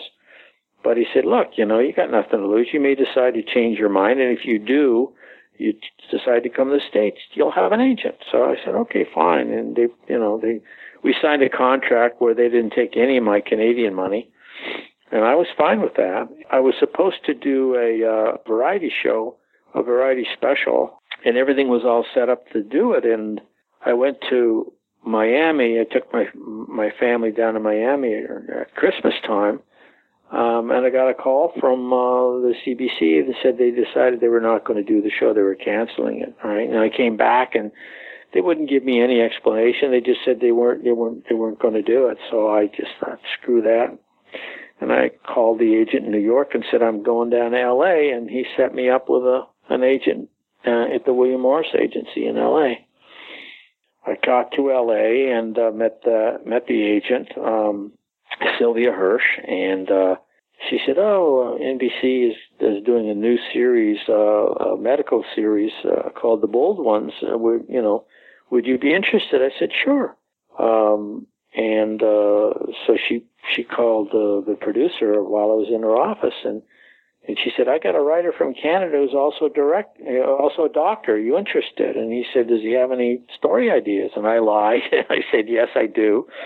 So he he said, "Oh, tell him to come over right now." So I got in the car, and you know, it was a half hour from Beverly Hills out to Universal Studios, and uh, uh, during that half hour, I came up with a story, walked in, pitched it, and sold it.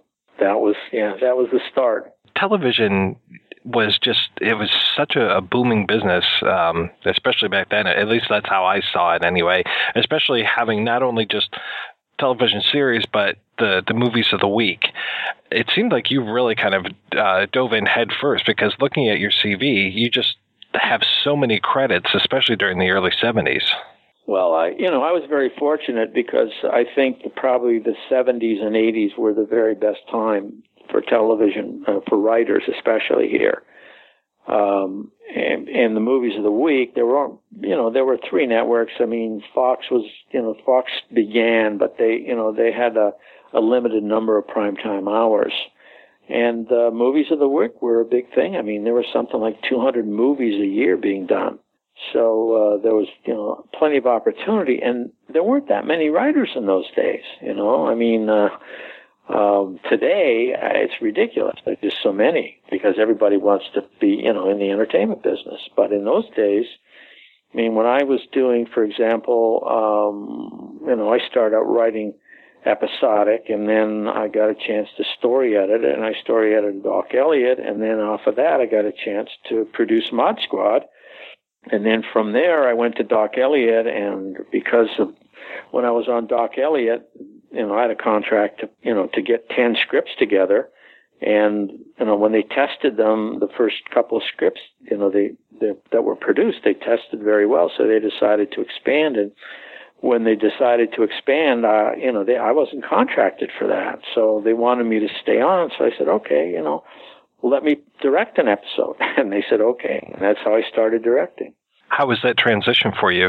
Yeah, it was really, was really easy. I remember when I was producing uh, uh, Mod Squad, uh, you know, when we would wrap at night, you know, the guys would gather in the office, we'd have a drink, and I remember the production manager saying to me, "What, you know, what, you know, what are you interested in doing?" And I said, "Well, I'd like to direct." He said, "Oh man," he said, "Really?" He said, Jesus, that is so, you know, directing. Doesn't that scare you, all the technical stuff you need to know? And I said, Excuse me?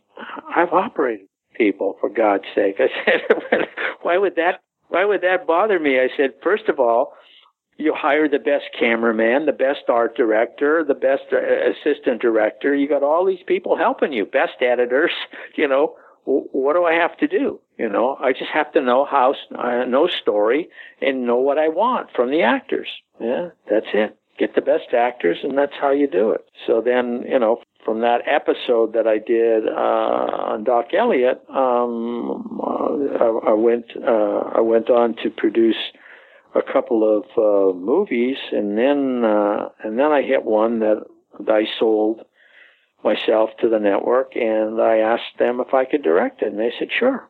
So I directed and that was, you know, that was uh, Muggable Mary. That was my first and and after that I was on my way. What was one of your first feature film screenplays? Was that Fast Break? I did Amityville and Fast Break at the same time in the same year. That's a pretty good year. That was a good year. That was a very good year, yeah. Very good year. And so, what was that transition for you to go from uh, television now into feature films? It wasn't difficult because I was I was already doing movies of the week, you know, writing, and I had I had done a couple of feature screenplays. You know, I mean, like I did one for CBC Features or CBS Features, for example. I was still in Canada, and uh, was an adaptation of a novel which they loved, but you know, and they never they went out of the feature film business, and then eventually it went over to Fox, and uh, uh, and it just it just never got made. Um, but everybody loved the script, so it was a good piece for me as a sample of my work. Amityville that came uh, that came through a, a relationship that I had with Jay Anson.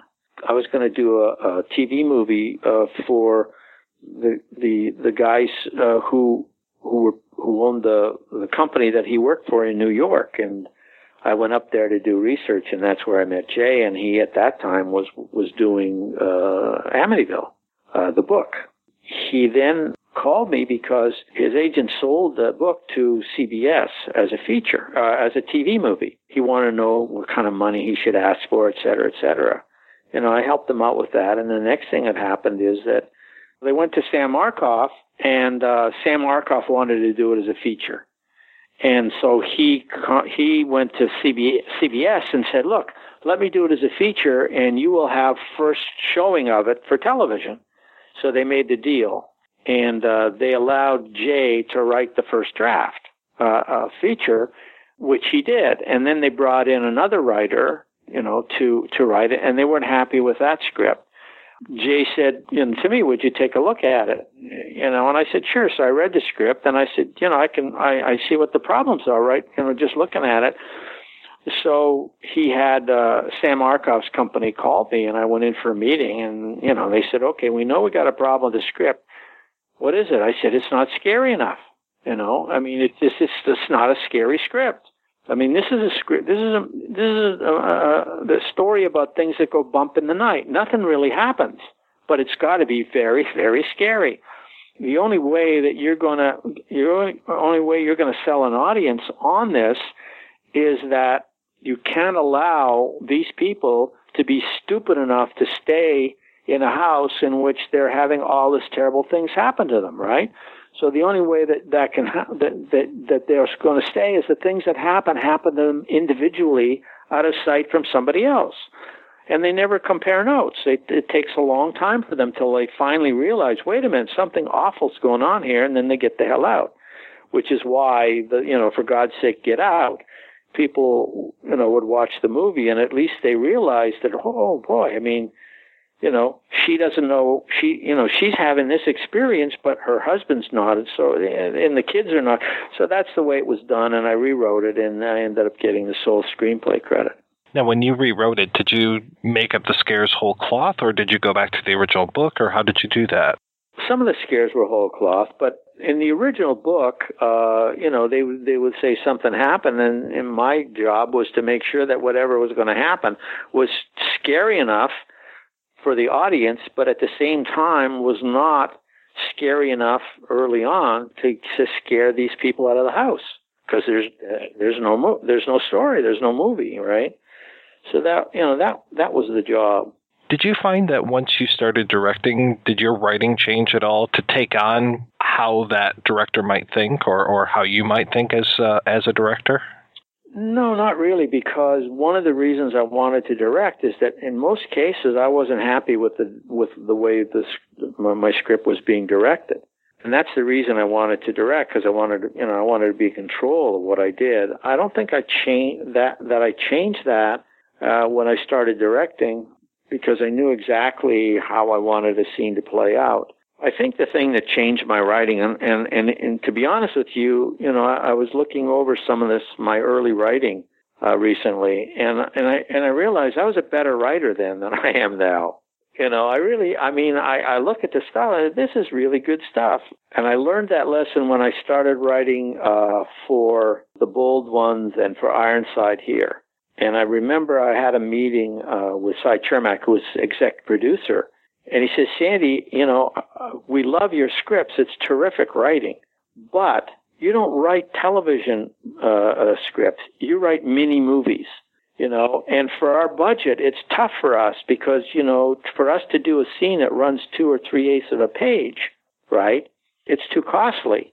And the other thing that would go first, I recognized soon, was the humor. Because I always like to have humor. I always like to have somebody uh, or some scene in there, you know, that had a sense of humor to it.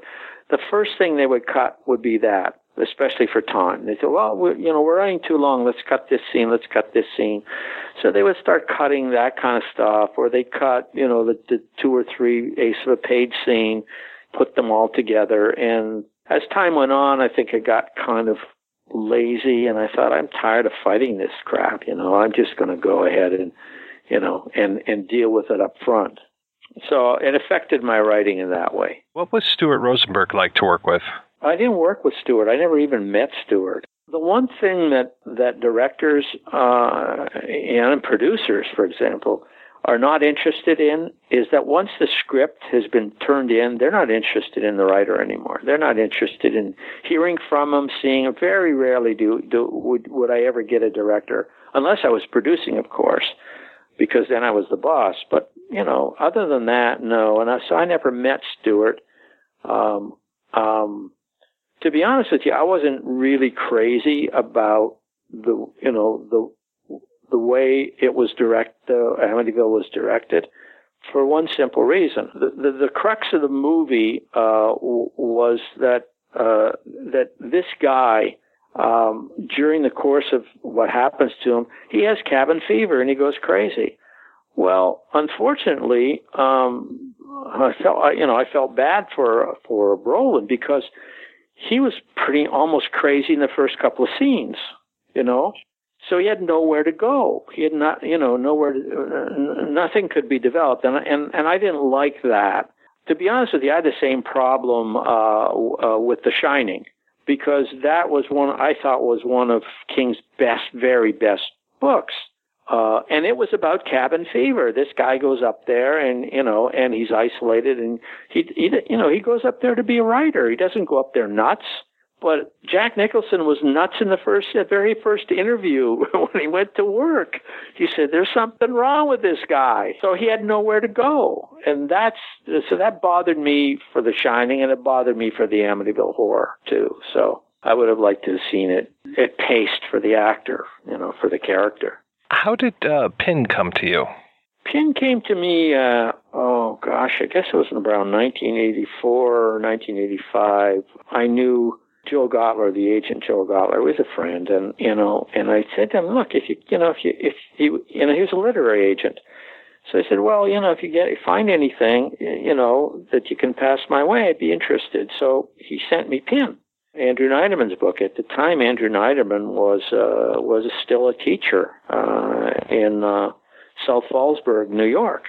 Anyway, I love the book, and uh, you know, I optioned it from from him. I met him and his wife and his kids, and he's my, you know, he's probably one of my two closest friends now. We, you know, we've been we've been friends for many years now.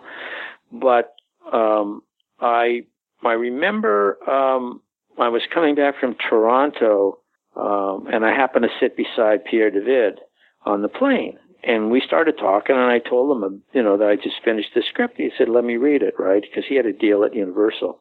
So I gave it to him, and he couldn't get a Universal interested in it, so he sort of just dropped it. And then a few years later, I was up in Toronto directing a, a TV movie, and Rene Malo was the Canadian producer on it. And we got to be friendly, and he asked me if I had anything. So I gave him Pin to read, which he loved.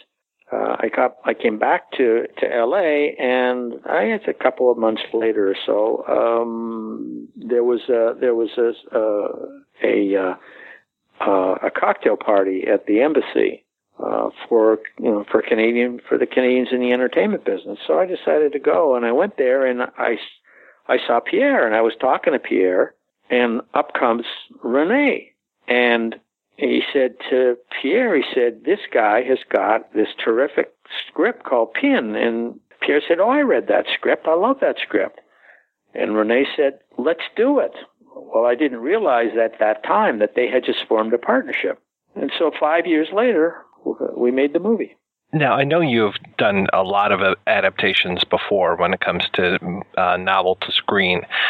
How do you typically uh, approach that? Do you just kind of look for the, the most visual scenes and, and then kind of tell the story from there, or, or what's your method?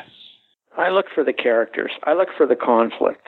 That's what interests me because for me, that you know, that's what a story is. A story is you know colorful, consistent, colorful characters in conflict, uh, leading to confrontation and uh, climax and change. Those are all the the the, the many C's that I the way I approach uh, you know a story. For me, with Pin, for example, what I loved is the fact that I was dealing with very obvious mental illness, and as a physician, I I thought, well, this is just terrific, you know, to do it this way because that's you know this kid is just he, the you know this poor kid is schizophrenic. She's being brought up in a household that if you stood on the outside, you'd say, wow, what a great household this kid has, right? Except he's got two loony parents. And the visual for me, uh, more than anything, you know, was Pin. I mean, this was an inanimate object. It hadn't, you know, it, it, it, it did not come to life in any way. The idea of a, a, a an, an anatomical dummy being used in the way it was being used, uh, that really intrigued me. I haven't really experienced one of those. I've I've seen like this very small anatomical kind of creations like that. I've never seen one life size like that. Now, you being a medical profession or or former medical professional, had you encountered those before? Oh, sure. In medical school, yes, absolutely. Yeah, absolutely. It's so creepy. yeah, it is. It is creepy. Well, now, of course, they've got them where they can, you know, actually, actually, you can take out various organs and so on. You know, I mean, they're just that's the way they're put together. What was your experience like making the film? It was a great experience. It was it was really a great experience. I loved uh, I loved Montreal. I loved my cast, and uh, I I just enjoyed my time there. I must tell you though, since I was going up to Montreal, um, I thought, well, I, you know, I better brush up my French because I, you know, I only had, I had a couple of years of French, and so I'm studying French, and I get up there, right, and first of all, the entire crew speaks English, and the only time they ever speak French is when they're talking to each other and they speak fast enough so I could never comprehend what the hell they were saying. so they used it, they used it against me you know, when they needed to. It was like, I, I mean, it was like, actually, it was like my parents, because my parents could speak Yiddish, right? I never, you know, we never, the kids never learned Yiddish. My parents, when they wanted to talk to each other in private in front of us, would speak Yiddish. We had no idea what they were saying. Well, this is what was going on in the set. I know that uh, David Hewlett has, had acted before, but this was one of his first starring roles. What was he like to work with as a young man? Oh, he was great. David was great. Cindy was great. Yeah, they were they were they were just they were really really sweet people, and they were and they were and they were great. You know, their acting their acting was superb. I mean, both of them did very well off of it. Unfortunately for Cindy, she you know she after the fact ended up having a terrible accident, which put her out of commission for a long long time. How was the film received when it came out? The film was received very well. The problem was that it was it was done for New World, okay, and by the time I finished shooting and we, we, we finished editing, New World closed down on their on their feature film business. It didn't exist anymore. And on top of that, we were supposed to do post production in Toronto. And the post production facility, it was a new facility, was supposed to be ready for us, and it wasn't ready. And so we ended up having to move from Toronto up to uh, up to San Francisco to Saul Zaentz Studios up there in Berkeley. That's where my editor was. Uh, living up there. And so I would go up there and we did post, which had, of course, was delayed, you know, cut the picture up there. And then I came back down and we set up a screening, uh, in Century City for, know, it was a seven o'clock screening on a certain day. Well, the editor decided that instead of shipping it down, he was going to bring bring the film down, which he did. However, what he didn't do was he never checked with the theaters uh, in Century City because they used uh, they used a platter, right? All the the the reels, the ten reels, were tied together. Well, he brought down ten separate reels, and of course now, and he came late. So now we got an audience at seven o'clock, and they're, you know, feverishly trying to put all of those reels together to put them on a platter, and it took over an hour. Well, by the time the movie began, these, you know, we didn't have we didn't have an audience anymore. We had a crowd because they were already kibitzing amongst themselves, joking amongst themselves. And by the time the movie started, they were talking to the screen. You know, we had lost them already. So what happened is, you know, New World, which had intended to put it out as one of their last films, they said, you know, it, it wasn't a good screening, and I, you know, and, and and I and I wrote, you know, they had a New World, I can't remember his name at the time, and I said, look, you know, we we need to to screen it again because it, you know, it was completely unfair to screen it that way but they wouldn't do it. They didn't want to put more money into it, and so they just you know went directly to video. It's a shame because I know when people have seen it, it creates such an impression on them. I mean, people still talk about the film today. Oh yeah, it's become a cult film. There's no doubt about it. I keep getting calls all the time uh, and uh, articles on it. There was one recently that that somebody just sent me, but because the guy had heard about it, never seen it, and he saw it and he wrote about it. He said, "I love this film." It never appeared. It, it did appear uh, in, in in the theaters in Canada. It got great reviews, and they never released it here. And then a couple of years after it, was released in Canada, I was up in um, Portland uh, doing a TV movie, and I got a phone call from um, an art theater in New York City. I can't remember the name of it.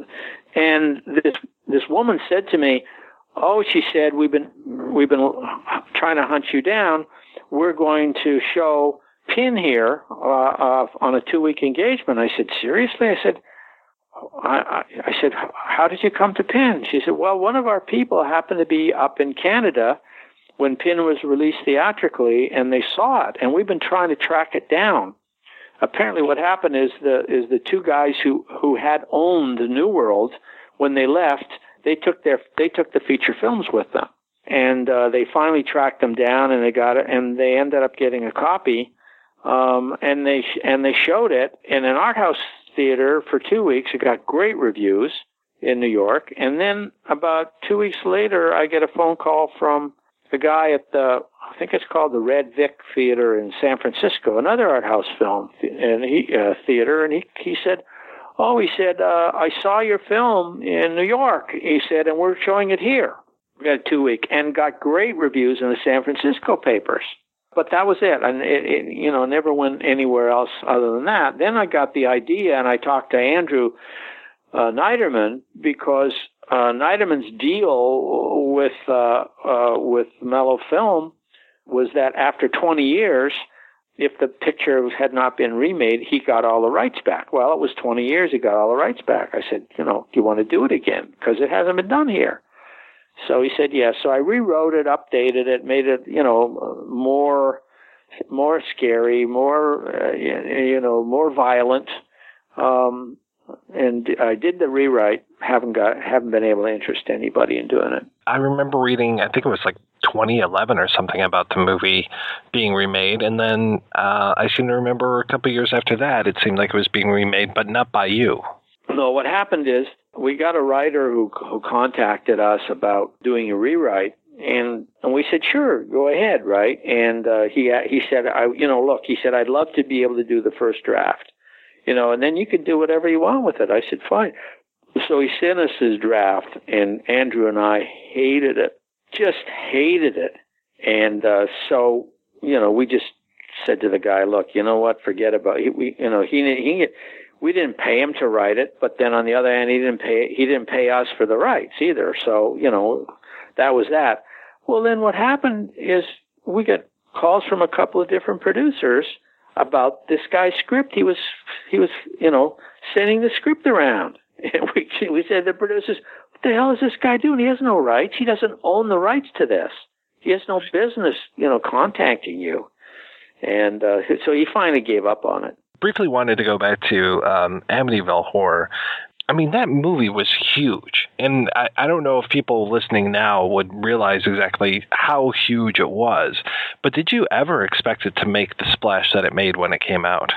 No, no, no, I didn't. I mean, it was a low budget film and it was going to be released not in that many theaters. And it was, you know, it was uh, uh, uh, a, a, a Sam Ars, uh, Arkoff film. You know, I mean, he was like the king of the, like the B movies at the time the movie was three and a half million dollars. That's all it cost to make that movie. And it made a hundred million dollars, which was a record at that time for an independent movie. No movie had ever made that kind of money. And even now, you know, they did a remake of, of it a few years ago. I had nothing to do with it, but they gave me a cre- on-screen credit, you know, based on the book by Jay Anson and the screenplay by Sandor Stern uh, I didn't get any money out of it, but on the other hand, everybody started uh, uh, renting and buying the original to look at. So, uh, so my residuals just were shot up like or, or like crazy for the for two years. It was great. you ended up uh, kind of revisiting Amityville with uh, the Evil Escapes. What was that like for you? I enjoyed that. I, I did that for uh, I did that for NBC what happened is uh, there was a book that came out. I can't remember if it was called The Evil Escapes or not. I don't think it was. But anyway, I got a call from uh, Steve White, who was head, who was the head of uh, NBC at the time. No, actually, I think he left. I think he was. It was his own production company. He had been the head of NBC. He wanted, you know, he wanted to know if I'd be interested. And I read this. I read the the, the, the book, and I thought, you know, there's nothing here. I said, Steve, why bother? Let's just do it without the book, right? And he, he said, no, I told the guy I was going to buy the book, and so, and he, which he did. And we shot it here, in LA, and you know, and the concept was not the concept that I came up with, which was sending the the, the lamp here to LA, you know, trans. That wasn't in the book at all. I mean, that was just it was all of that was just made up from whole cloth by me. But it was good, and you know, I I enjoyed directing it, and uh, it was fun, and I you know, it did okay but they've done they did so many of the so many sequels you know to to that uh, i don't think i've seen any of them the last one i read the script because they sent me the script when they the one they did as a feature remake, and uh, and I thought it was pretty good. It was a whole different look, a whole different take than what you know than what I'd presented. It was you know it, yeah, but it it didn't do very well. I, you know, I, I, I but it did get people interested in the original, which was great. One of the most surprising credits that I see on your CV is that you uh, wrote lyrics for one of the movies that you did. Did you grow up in a musical household, or how did you come to to start writing lyrics for stuff? I didn't really grow up. My dad played the piano, but um, I started playing guitar when I was in medical school, and uh, and uh, I used to actually. I got started at CBC because of because of writing lyrics, and when I was interning, uh, I would write satirical songs, folk songs, and and sing them. After when I went into medical practice, uh, a friend of mine who was an actress who actually worked at at Mount Sinai at the time called me up and she said, "Look, I got a uh, you know I got an audition uh, uh, for a nightcap, and I uh, wondered if I could sing one of your songs." And I said, "Sure, not a problem." So she didn't get the role, but the producer called me and he said, "Why don't you come in? Let's have a, t- a talk." So I went in to see him, and uh, that's how I started writing. And I was writing uh, when I was practicing medicine still, uh, I would go every Thursday night. I would go to uh, play uh, a set at the Offenbach Cafe on Yorkville. It was close to to Mount Sinai Hospital, like five minutes to get there. So if I had a woman in labor, for example, they would call me there, and I would I just drop the guitar and I or I take the guitar. Actually, I go down to Mount Sinai, and if you know, and if it was a quick labor and a quick delivery, I'd get back in time to finish uh, finish up for the evening. If it wasn't, I just play guitar for the women in a labor room, you know. uh, yeah. So, but I was always writing lyrics. It was always satirical stuff. It was all political and social satire. That's that's what I was doing in those days. Did that have any influence on your sons? Oh, I think it did. Um, although the music, you know, that they, you know, that they followed is, you know, is punk rock, which is of no interest to me. I, like, I always felt like you know, all you needed to, to do for punk rock is to know three chords and a guitar. But they've been very, very successful with it, very successful, and still are. They still play. They're still, and in fact, in September they're off to Spain on tour. However, and there's there's not three of them anymore because my son Adam, you know, gave it up a while ago because he's doing CGI, and, and you know, for movies, and you know, he said I can't, you know, I can't quit jobs just to go out on tour. So so he gave it up. They picked up a couple guys whenever they go out, but their you know their big score is they do this punk rock bowling uh, tournament in uh, in Vegas every Memorial Day. They've been doing it for 20 years. They have hundreds and hundreds of people bowling uh, at, at different bowling alleys. On top of which uh, they book uh, four day, four days and four nights of bands that come there to play. So they're they're doing very well. That's great. And how about you? What are you up to these days? At the moment, I'm doing. I'm writing my memoir. Oh, terrific! Yeah, I uh, uh, I got so tired of you know I was I mean I was writing spec scripts and I couldn't. I don't have an agent anymore. My agent my agent left. Uh, I was with him for 35 years, I, you know, nobody's interested in picking me up as an agent because they see my, they see how old I am. They have no interest in me.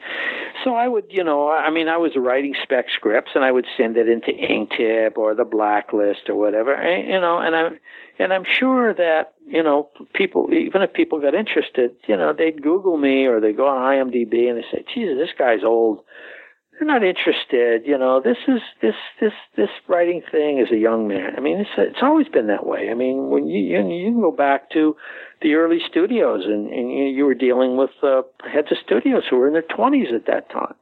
It's always been a young man. I mean, I was 24 when I first sold when I sold my first script. So I st- I just said, "This is crazy. I'm just banging my head against the wall. I got all kinds of screenplays that nobody, you know, I can't get anybody interested in."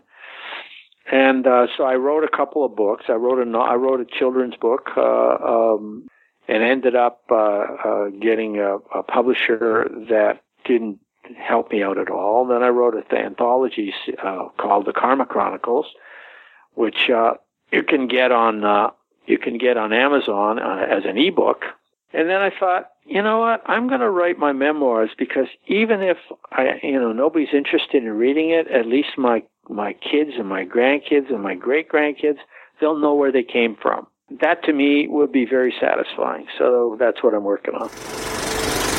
From what I understand, you uh, were an English teacher for a long time before you moved into professional writing.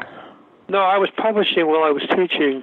Uh, I taught for 23 and a half years in a high school in upstate New York, Fallsburg, New York, and I taught in community college some, uh, you know, guest uh, classes. When my writing career really began to develop and Pin was getting made, that's when I took a leave of absence and I started to write. I was hired to write V.C. Andrews. Um, that's about 30 years ago doing that and doing my own books, it was you know enough to keep me very busy, and that's when I I left teaching uh, completely in 1987.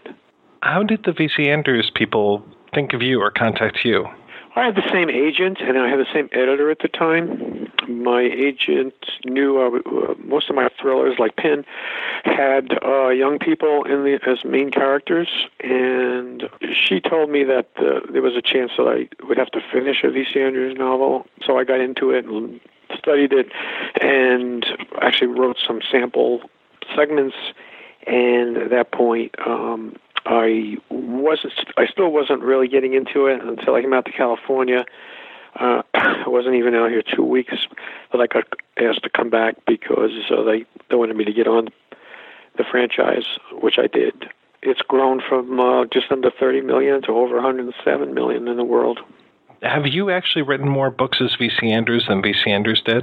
Oh yeah, V.C. Andrews wrote seven books. I've written the last 78. Oh my God! I mean, there's more books coming out that are already done. And of course, um, I wrote the script for uh, a movie, independent movie, uh, Rain, which starred Faye Dunaway, Bob Loggia, uh, Donna Summer's daughter, Brooklyn Sudano, Kim. Um, there was a lot of different actors um, in it, uh, and that was uh, one of the movies we did. And then out in Hollywood, we, uh, my producer and myself, drummed up uh, enough support to get Lifetime to do five straight, and we're on the sixth right now. Can you tell me what was it like when you got the call, or or however you were approached to sell the rights to Pin? I had an agent at the time who had been approached by Sandy Stern, Sandor Stern, who has been directing quite a bit of television and writing scripts. We got right into it together. We became friends, very close friends, Sandy and myself. It was a little bit of a battle to get it finally made, and he was able to do it. I went up to Montreal and was there for the shooting, and it was quite quite well done it was just unfortunate for us that the company at the time, New World, didn't go forward with a full theatrical release. But it slowly became uh, sort of a cult uh, favorite, often compared to Psycho. So that was great. And um, Sandy and I went on to do a couple of other projects together. It must have been interesting to see these characters that you created in your mind kind of become flesh and blood. Yeah, that's always fascinating. I, I I don't know if you know it, but I'm the author of The Devil's Advocate. Uh, that was a, a very big studio movie. It's a fascinating thing to watch, you know, how it's brought to life on the screen.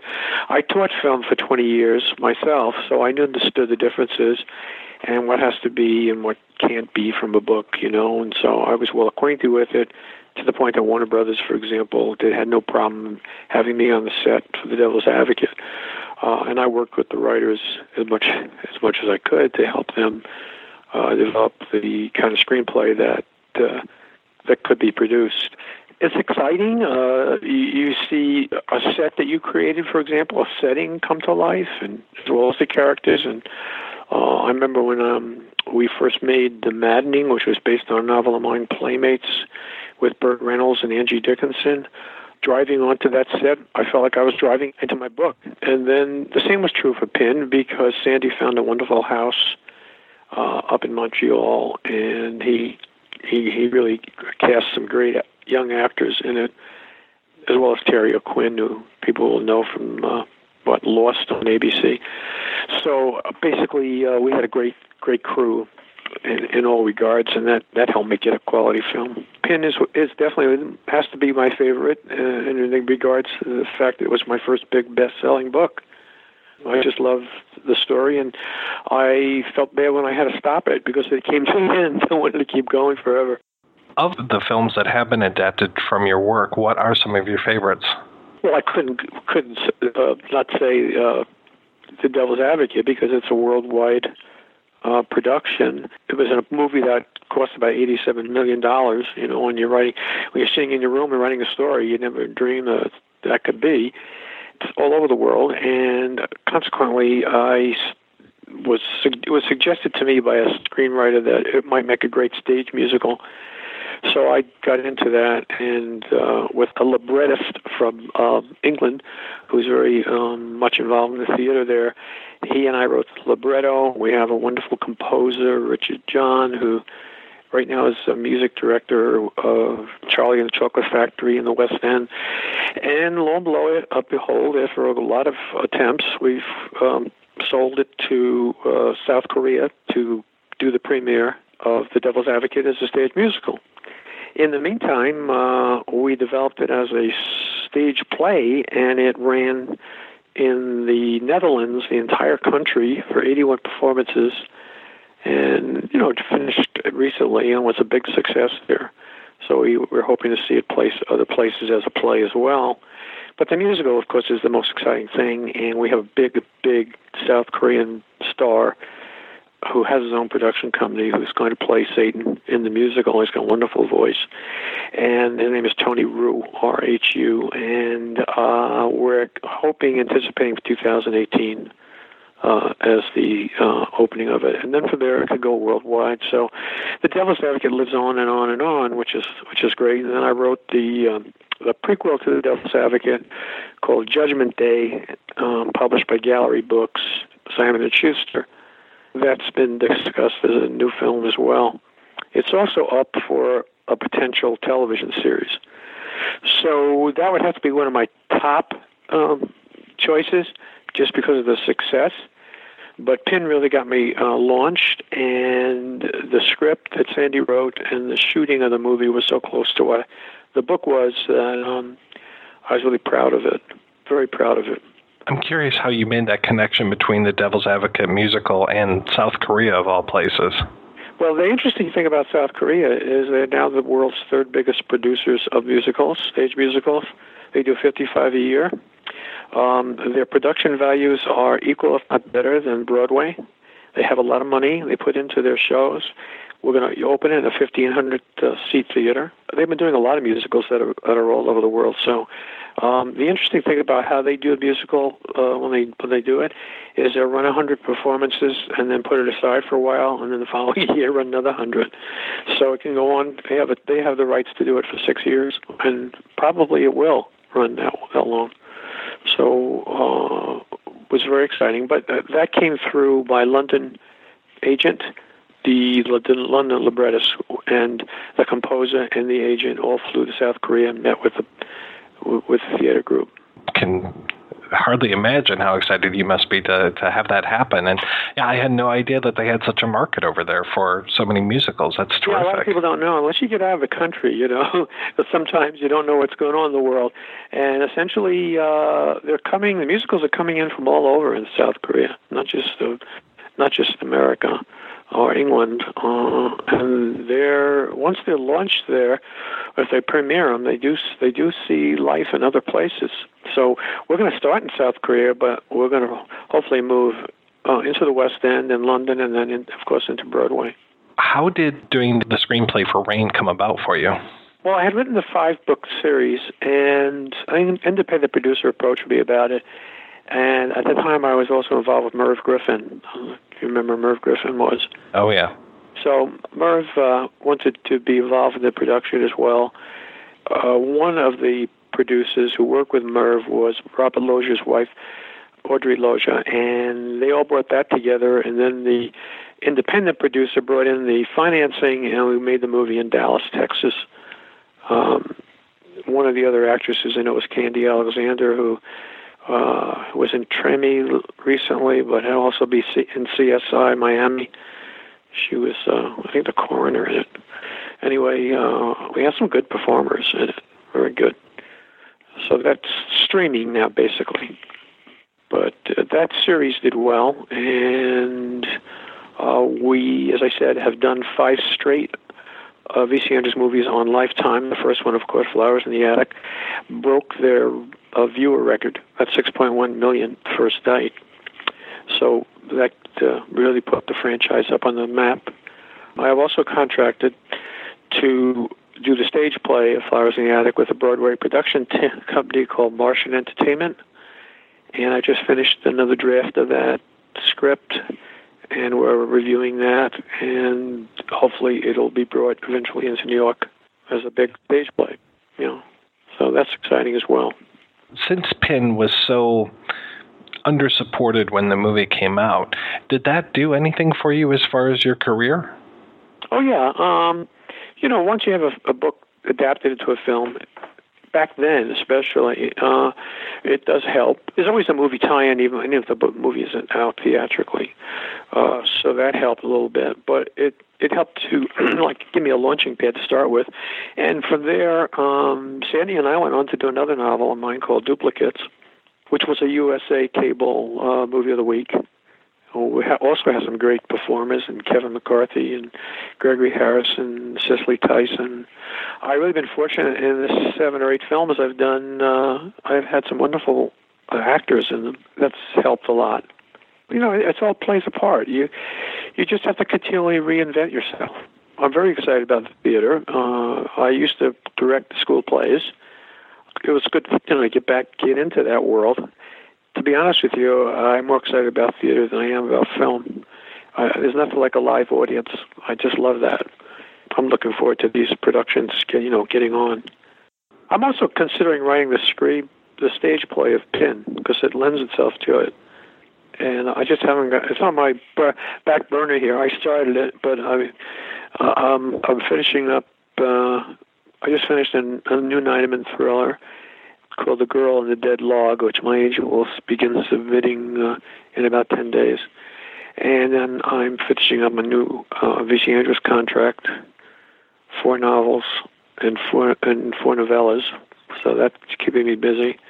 And as I say, I just rewrote uh, Flowers in the Attic. Eventually, I'm going to get to Pin and do it as a stage play you write as yourself and you write as VC Andrews. Is it just a matter of like getting into the right mindset when you approach these projects when you're writing as someone else versus writing as yourself? Don't forget, I've been doing it for 30 years, VC Andrews. So I'm basically, basically that's it. It's totally different style of writing. It's different themes, different characters, everything about VC Andrews is different from what I write it under my name. My my books are a lot more graphic and uh, more edgy, I would say. Uh, VC Andrews is are is about family um, dis, dysfunction, young girls in hard places, uh, and overcoming a lot of obstacles. It's um, it has its own genre in a way actually, V.C. Andrews, when it first came out, was what we call today YA novels, young adult. And the V.C. Andrews novels were the first ever because a YA novel is a novel with a young character who has an adult problem. And that was V.C. Andrews, and that's what it is today. Now, of course, YA novels are extremely successful from such novels, you have the Hunger Games, for example. So uh, that has gone on. Also, Twilight. Twilight's basically V.C. Andrews with vampires. I mean, it's about it's yeah, it's about a girl in a dysfunctional world, and kids around her, and happens to be there's a family of vampires. So uh, that set the stage for all that. Um, V.C. Andrews created it way back with Flowers in the Attic, which, by the way, was the fastest selling paperback original novel ever, is now um, somewhere between 30 and 40 million copies in the world. We just sold it to mainland China. So we don't know what that's going to mean, but it's very hard to find a country in the world that does not have uh, V.C. Andrews novels. And that could be true also for The Devil's Advocate, which has been published in dozens of countries.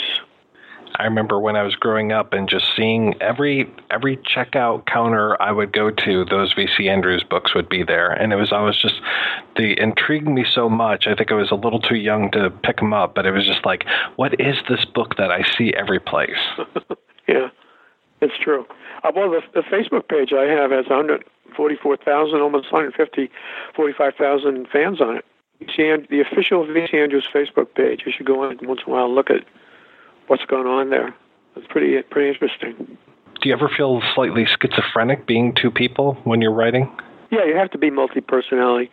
Any writer has to have that ability because in order to write successful characters, you've got to be able to get into them and essentially become them and feel like they feel and see how they see. So that's not such a big move, you know, when you think about it for a writer. To ghostwrite, though, you've got to be a student of style you got to take the time to understand it, practice it, and develop it. And for most of my V.C. Andrews career, nobody knew I was writing the books. But eventually, uh, uh, it did come out, and then I was pursued by just about every magazine and news source that there is to try to, you know, try to get me and find out what's going on, how I did it, and all that. And recently, the publishers have been very comfortable with me coming out of the closet, so to speak. So I've been featured on many, many different media um, as the essentially one of the world's most successful ghostwriters. It's got to be kind of a shot in the arm. Yeah, it's fun. You know, it's still fun, and uh, I've I've been I've been all over uh, the world in in uh, in speaking about V.C. Andrews novels. I have agents in 95 countries. For example, I visited uh, in my agent in Hungary and then in Czech Republic, uh, and I've spoke, spoken in, at times to 80 different booksellers from 80 different entities. And everywhere you go, you uh, you understand that what people really like, or really want, is a good story. And if you can do that and have good characters in it, it doesn't matter what language it's in. You were actually a shy kid. Yes, extremely. And you decide to get into modeling to get past your shyness? No, I didn't decide. my mother sent me to a self improvement course to help overcome my extreme shyness. Like I was really, really, really shy. Like when I started, when I started kindergarten, I couldn't sit with the other kids. I sat behind an easel and sucked my thumb. And then all of us moved up together until grade eight, and then grade nine was a big jolt for me and I had to go to another school with other kids and if somebody looked at me I'd have to go to the bathroom to calm down because it was just terrifying. I don't know why, but I was very, very shy. So my mom sent me to a self improvement course, which we did not know was a slash modeling course. So I took the course, and then there were modeling agents apparently looking at the girls, and one of them said, uh, "I'd like to represent you if you gain 10 pounds," because I was really twiggy. And we said, "Okay." Like there's always been this weird mix with me between being really shy and also working hard and taking advantage of opportunities. So here comes an opportunity where you get to break out of your shell. Yeah, so they said, "Do you want to do this?" And we went, "Um, okay, sure. What do I have to do?" Well, you just have to go on these go sees, and so you get jobs. And I was then just sort of modeling for Sears and Love's Baby Soft, and that led to Japanese scouts seeing my pictures in the modeling books and offering to take me over to Japan because uh, North American models were very popular there. And my dad checked it out and it was a legitimate agency. So off I went to Japan. Yeah, so you know that wasn't mm, at, at the very beginning of the modeling. I modeled. I guess I started probably in grade nine, maybe ten. I have a pretty bad memory. Probably grade nine, and then I think grade twelve. I went to Japan the first time, and I had so much fun. I went for two months, and so while I was there, I arranged to go back again the following year. So I went back for four months the following year, so six months total. Now, did you speak a a lick of Japanese when you went over there? No, but the fascinating thing is that the models, they housed us all together in these models apartments, and none of us knew Japanese before we went there. But you could feel yourself absorbing the language. Like you have your, your phrase book, and if you have to look up how to say, how much does this cost, or where's the washroom, if you look it up three times, you're going to remember it. So we felt ourselves absorbing the language really quickly. Three stages to learning the language. There was think it in English, look it up, say it in Japanese. And then there was think it in English, remember how to say it in Japanese, say it in Japanese. And then there was just think it and say it in Japanese. Do you know what I mean? So it was this really quick, but very tangible is the wrong word, but you could feel it. You know, like it was, it was really clear phases. It was a really interesting experience. How did you balance the modeling with the schoolwork when you were still in middle school and, and high school? Um, well, I didn't have middle school. I went K to eight, and then I went nine to thirteen. We had thirteen back then, and I had excelled a bit, not just to make myself sound like a more of a brainiac than I was, but I did well in certain subjects. So I had grade thirteen subjects uh, when I was in grade ten and eleven. So when I went for grade twelve. I did part of my course load and then went to Japan. And then when I came back for 13, I switched to a different school because my school was three terms. So I switched to a two semester school and finished three, two or three, I can't remember, grade 13 courses and then graduated on schedule. It must have been something to travel over to Japan when you're so young. I mean, it, I've traveled when I was younger as well, and it's just such a formative experience. You kind Really of feel was. like you can take on the world after that.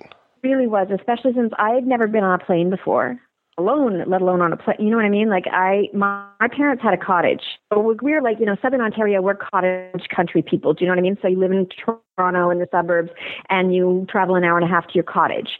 So weekends and summers, I was fortunate enough to have parents that had a cottage, and so I'd never been to camp. I'd never been away from my parents. So at 12, off I went to Japan by myself and had, of course, the time of my life and arranged to go back. And uh, yeah, it was very formative, very, very fun. The modeling, to go back to the shyness, the modeling kind of just gave me a thing that was my own thing that I did, you know, in grade 9, 10, 11. It was like, my friends don't do this. So this is just different. This is this thing that I do. I don't know, if you're really shy you don't have any confidence in yourself, it's not like something makes you think, oh, I'm fabulous, special, and different, but it kind of gives you a little bit of, okay, this is my thing. And then it was really important to keep my marks up because I didn't want anybody to think that I had a big head because I was modeling. You know, it was in my day and age, the worst thing was to be thought of as conceited. that was taboo. So I just had to keep my marks up. And not that I was great in every subject, but like in grade 13, I don't know, did you guys have function, functions and relations in grade 13? Or like maybe that's first year college.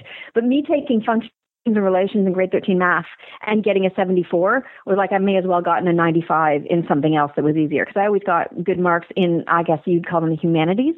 Anything you could think about, anything that wasn't math based. So for me to do something in math that even got a 74 was a huge accomplishment.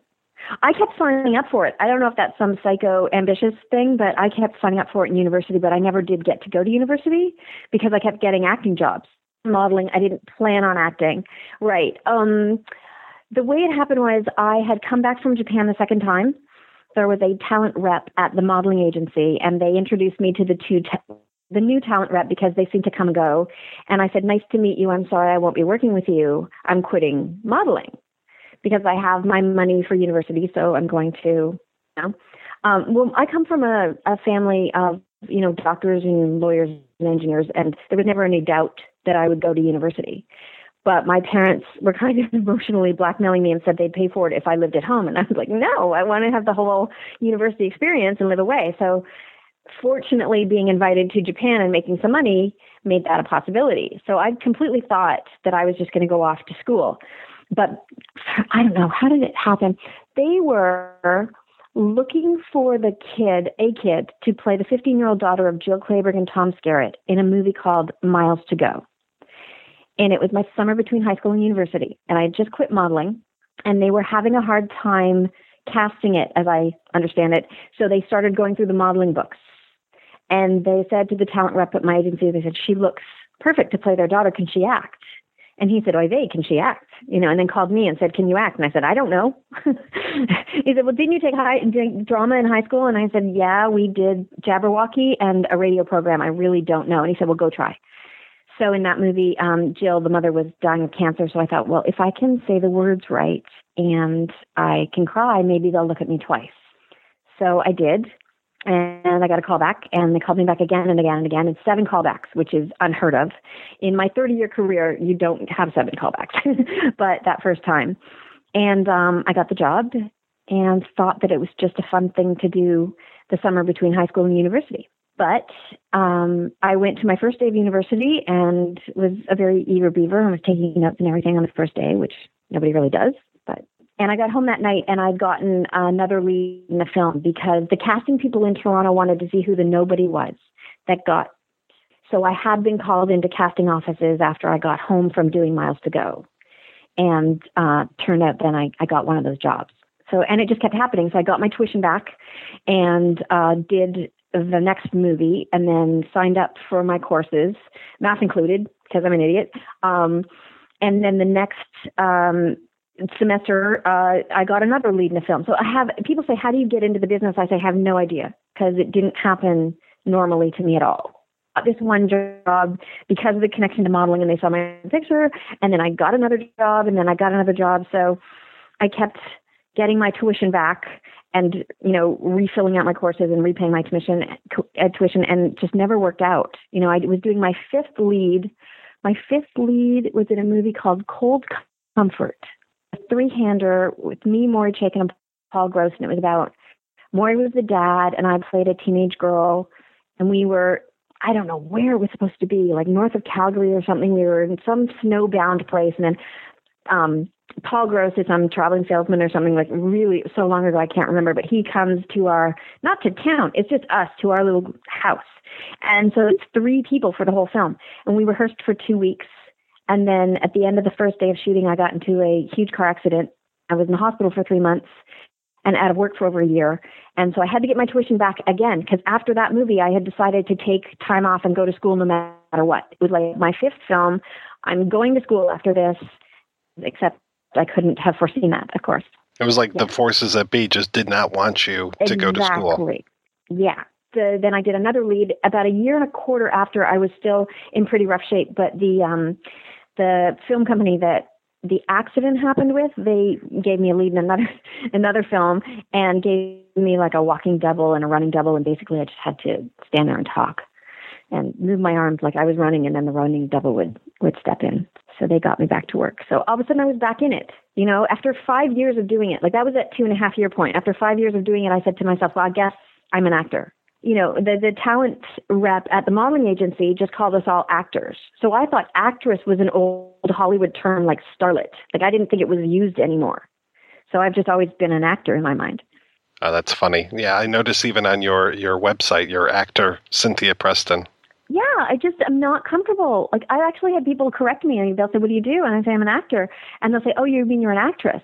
And I just smile and say, Yes, but I'm really not comfortable with the term. But I avoid it. People say, What do you do? And I say, I act. And they say, Pardon? I say, I act. And it just sounds like you're mumbling.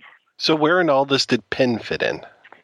My goodness. Pin was in 87 because I guess it was released in 88. So my first movie was in '86. So Pin was probably, I think, maybe my third movie, third or fourth.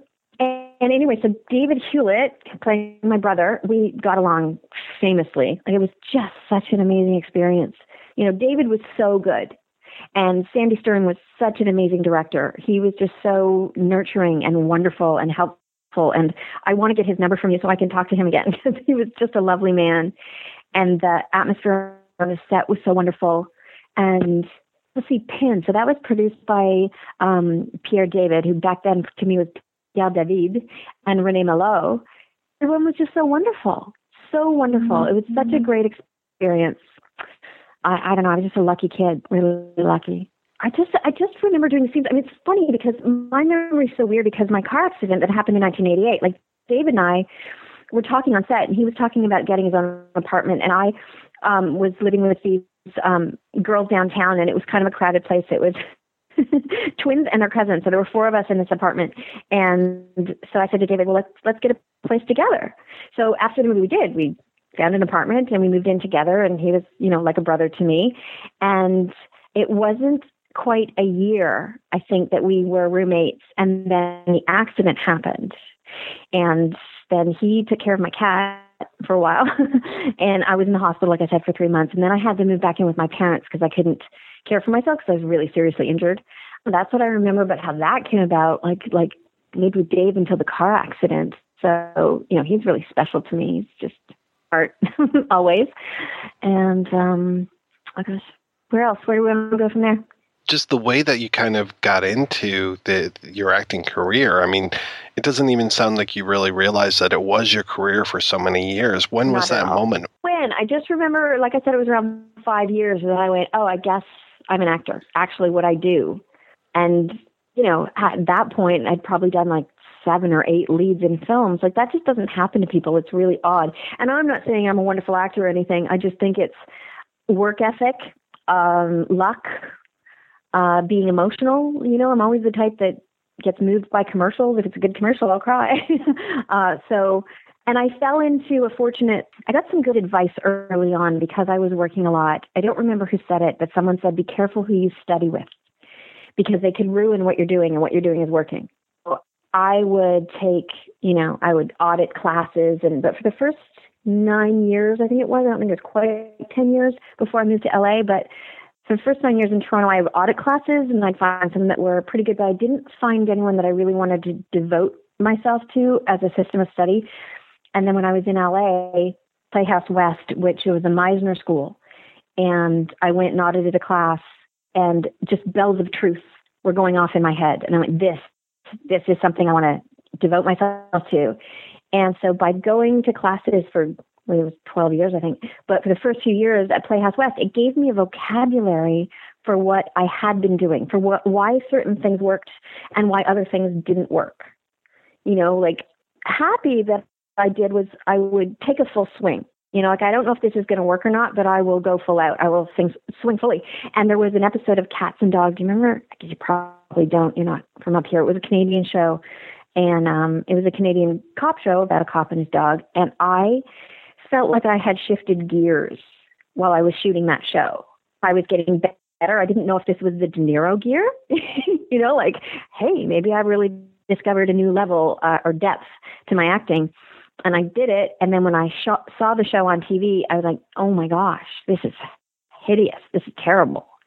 And I didn't understand until years later when I was studying at Playhouse West why it was terrible.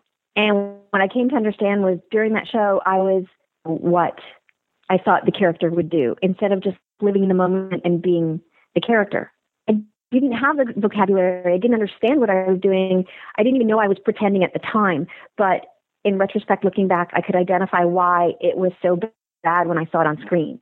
Because um, it was a step removed. Like what I learned at Meisner was like, you don't shoot for an objective. You don't plan anything or plot anything because then that's one step removed from reality. Do you know what I mean? Like, how can you be living in the moment if you're trying to shoot for some effect, some outcome? You're very driven. And so when you go out and you try for a role and you don't get it in these early years before you kind of even admit to yourself that you are an actor, what's your reaction with some of these? Well, it's funny because you said driven, but I don't feel driven. I just feel like I had a good work ethic, which I see as different. Do you know, like my parents were really old school. My parents were older parents. Um, like my dad was born in 1921, my mom in 22. So my dad fought in World War II. Like I have brothers and sisters that have kids a year younger than me. I have a complicated sort of family life. um, not complicated, but just perhaps unusual. And maybe it was the old school teaching of, you know, work hard and make the most of things. So it's a bit different than driven. Do you know what I mean? Like driven to me sounds, sounds like an objective. Like I, I know what I want to do and I'm going to do it, but I didn't at all. Opportunities would come my way and I would just try really hard. Like, what is this going to take? This means I have to know my lines. I have to figure out why my character does what she does, she, but makes her me. You know, like whatever it was that I had to do, I tried to do it. I just tried hard. Do you know what I mean? So, not getting things. The other weird thing was, as I've described, I got a lot of things early out. So I had a really um, false representation, I guess, of what it's like to be in the business. You know, you just it doesn't. I'm. It's not that easy. It's really hard, actually. It's really, really, really hard to break in because I've watched friends and friends' kids try to break in, and they can be really talented people, as well as knowing people from school, like from acting class, that are amazingly talented actors but don't book work or can't get an agent. Just being a successful actor, in my book, has always said very little about talent. you know, you're really lucky, and some people that are lucky are good actors, and some as well once you decide to be an actor, once you're like, okay, I guess I am an actor, mm-hmm. does that change how you go after these roles at all, or did you just kind of still continue yeah. doing what you're doing? I didn't really have a big change. It was just I was fortunate enough to have an agent in the beginning who was that talent rep at the modeling agency I told you about, and he and I clicked big, deep way. And so he worked very, very hard to send me out, and I worked very hard to, at the auditions, and I got a lot of parts. And then he unfortunately passed away, and I got another agent. And shortly after that, I got um, offers of representation to go to LA, which I turned down. I said, I'm a Canadian actor and I'm just working Canada. Why would I go to LA where there's like a thousand or millions more people trying to get the same jobs I'm trying to get? And um, at one point, after saying no to the offers of representation a whole bunch of times, I realized that there were people that would give their left arm to be represented by any of these companies. So perhaps I should try to work both coasts. So I said yes, thinking I could work both coasts, which isn't really possible, but um, and I moved down to LA and I got all these offers to, to do movies back up here in Canada. So I would just get offers and here, read the script and will you do it? So for the first couple of years of being down there, you know, it was, I would just say yes or no. I'm curious, you've done so much work over the years. What have been some of your favorite things that you've done? The ones that stand out, I mean, there's so many for so many different reasons. Um, so the reason I even thought that this would be a cool career was because of the crews. It's like most people are just so amazing. And be a bad, you know, apple in every bunch, but most people are just incredible. And working with this huge circus of people was so inspiring and exciting and fun and supportive. You know, it can be a really hard job, but the crew's got your back, you know, and you've got their back too. And I thought I knew that for years. I thought I was a really supportive actor. And not until way later on General Hospital did I learn a really great lesson from Tony Geary. And I didn't have my purse from the props department yet. So I, you know, called out and asked for my purse. And Tony said something like, you know what? They're doing a 100,000 things. And I bet you right before they roll, you'll have that purse. And he had their back, and he taught me to have their back and not call out and say, Can I have my purse, please? They're going to have it for you. And if they don't, you know, cover for them. To be an even more considerate actor, which was important to me. So yeah, Tony Geary taught me a great, great lesson there. So I'm always looking for ways to. It sounds stupid. I feel like a Pollyanna, but be a better team player. So what are you working on these days? I just did an episode of a show called Saving Hope, which is a hospital drama. Just finished that last week. And other than that, I just you know, write um, and um, option and produce my own stuff. I found a book a few years ago, and by saying found a book makes me sound like so tricky, but and my niece wrote a book, a memoir that I thought was amazing, and so I shopped it around to different producers that I had worked with on both sides of the border, and one of them picked up the option, and we made it into a movie for Lifetime was called The Secret Sex Life of a Single Mom. Yeah, so I got an associate producer credit for bringing them the project, and I got to play a supporting role. I got to play the lead character's best friend in the movie, and just the process of pitching that for I guess it was about eight months before somebody picked up the option, which coincidentally was Pierre, Pierre David, Pierre David, who was a producer on Pin Action for You. So Pierre picked up the option, made the movie into a lifetime movie and was the I don't know how many times I worked with Pierre. See, I became part of Pierre's stable. So the first time I worked with him was 1987, and then I've done all these lifetime movies for him in Ottawa. And I'll either be the lead in the movie or the best friend or even a cameo. There was one movie where I was a body. You know, they had a stunt woman fall down the stairs and then I dub in and, and sub in and then they pick me up and put me in a car and I'm the dead body. and Pierre was Pierre's more than just a business associate. He's a friend, you know, and I didn't really realize that until he had found out from some other crew members that I was friends with that my marriage had ended, that my husband and I had broken up after 12 years. And so Pierre called me up and said, You're coming up here. You're going to play the bartender. You're going to be in two scenes. You'll have one day's work, and we're going to put you up for four days, up here being Ottawa, because that's where he shot all his movies or shoots. And he said, You need to be around people who love you. That's Pierre David. He's amazing. He's amazing. So, yeah, so Pin was the first movie.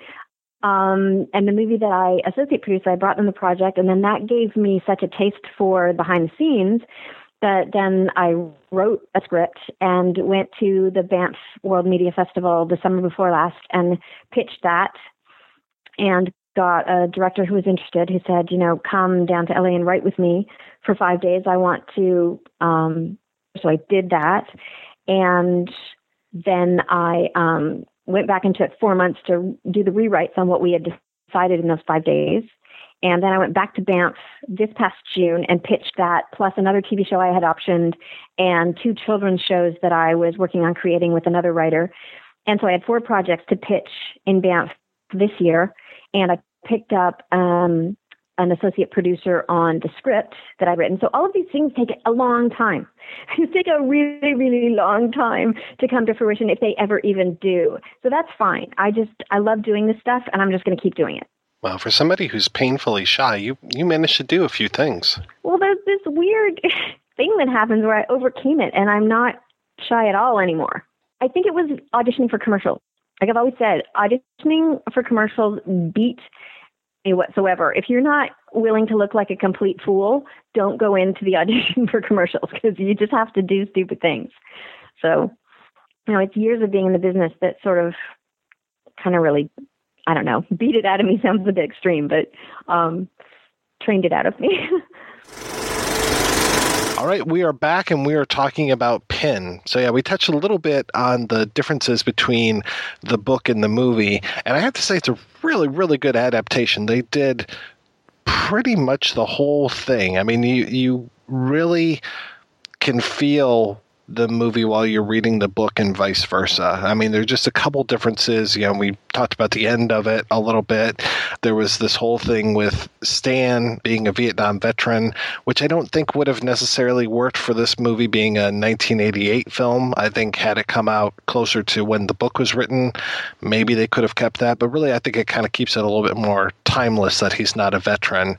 And he had had his leg blown off in Vietnam, so he has a wooden leg. And you would think that that would maybe make him kind of almost. Um, thing of interest to Leon and Pin because he is kind of merged. You know, he has plastic parts or wooden parts as well as human parts, but they don't really play that up too much. Cronenberg would have kept that. That would have been his entry point into the material. it's the leg that is Leon's undoing because he does he pulls off his whole plan in the book. He takes the body you know he, he uh, injects all this insulin to stan. He puts him in this uh, coma and then eventually dies. He takes uh, stan's body out and dumps it into this hole that he chops in this uh, pond that's nearby and it's the leg that is left over. For some reason, he doesn't sink the leg, so he puts the leg into the fire. And when she's home, uh, Ursula is home, and she's really frantic about all this. And some time has finally passed, and the the police have found Stan's car, and um, you know Leon's trying to comfort her, and they're having this kind of nice night at home. She goes to put some more wood onto the fire, and wouldn't you know, she finds Stan's leg pretty much intact inside of the ashes, and that's the undoing of Leon. But I would say that that's probably the the biggest difference. There's no Aunt Dorothy, but uh, some of the things that happen to Aunt Dorothy, Leon tries to do to Ursula. He tries to scare her. He, it's interesting. He he paints all this stuff on the Pin's face and um, makes him glow in the dark. But then Ursula never comes downstairs to uh, to find Pin down there. Uh, and the other thing I would say is that um, as the book goes along, whenever Leon is really stressed out, he has these periods where his hands will go numb and eventually his arms go numb. And towards the end, his whole like legs go numb. So that really kind of leads us into him becoming Pin is that he's had this moment of complete stress and now his whole body has become numb. That's interesting. I mean, that seems more organic, but maybe we, we would see the twist coming a little more if that was happening. Yeah, and I don't know how they would have necessarily. I mean, I guess just him squeezing his hand or something, or you know, smacking it around, and oh darn, my hand is numb. It might have been a little bit too obvious. Paul, you run the site and you've run the site Canuxploitation.com for a long damn time. So I'm curious, where does Pin kind of fit into Canuxploitation for you? I mean, the thing about Pin was it, it, it was made right. Uh, I think he, I think it was made in what 1987. Um, it was made right at the very end of the tax shelter era. So I'm sure people have heard about the kind of the Canadian tax shelter time. It was it was basically uh, opportunity for people to invest in films, and they would get depending on the year up to 100% of their money was basically a write off that they would they would invest this money. It would be a total write off. As a result, we got a lot of genre films made in Canada. The key time was about 1975 to about 1982. That's when a lot of these films got made. In 1982, they reduced the write off to 50%. So from and, and then they stopped it completely in 88. So as a result, in 1987, 1988, it was just kind of a, a real last gasp um, explosion of genre film in Canada of which Pin is definitely part of. Now, for me, this is really one of the better films. A lot of the films that got made kind of under the wire um, are not are, are not very well done. They're just kind of very quickly put together. It's films like uh, Rock and Roll Nightmare or or Blood Roses. Curtains. Um, no, that was like '83. I, I mean, oh, okay, not a very well made film, There's anyways. But um, but there was kind of uh, uh, uh, what Bleeders, I think, was one of them. There was a lot of kind of very low budget video store kind of films made, and and I think Pin definitely is is one of the best of the batch of that last gasp of Canadian thriller filmmaking. Um, after that, there was kind of nothing for the '90s. It just kind of petered down until stuff like uh, Ginger Snaps. Cube till these films started getting made. There was kind of almost about ten years uh, where there wasn't much happening in genre filmmaking. It was kind of uh, a lot of auteur cinema started to happen. So you know, I look fondly back at that period, and and, and I look fondly back at Pin because it, it's just a uh, a great representative for the, for that end of the period, end of the tax shelter period every once in a while I'm reminded of like a lifetime movie when I'm watching this. I don't know if it's the music or the lighting or what it is, but there's just something that kind of feels lifetimey to me. But I would say that it, would be unfair to call this a lifetime movie because it deals in stuff that is way darker than anything I've ever seen on a, a lifetime thing. But yeah, just something. Am I kind of nuts for that one, or did you guys get that vibe as well? I mean, I think a lot of these films that, that did happen around that time, especially in Canada, have a bit of a flat kind of a TV look to it. Um, and I think part of the reason is because a lot of the people were doing a lot of television at the time. Film was dwindling down as they got closer to the end of the era, and uh, a lot of these guys were moving to television or had had already moved into television. So it, it does.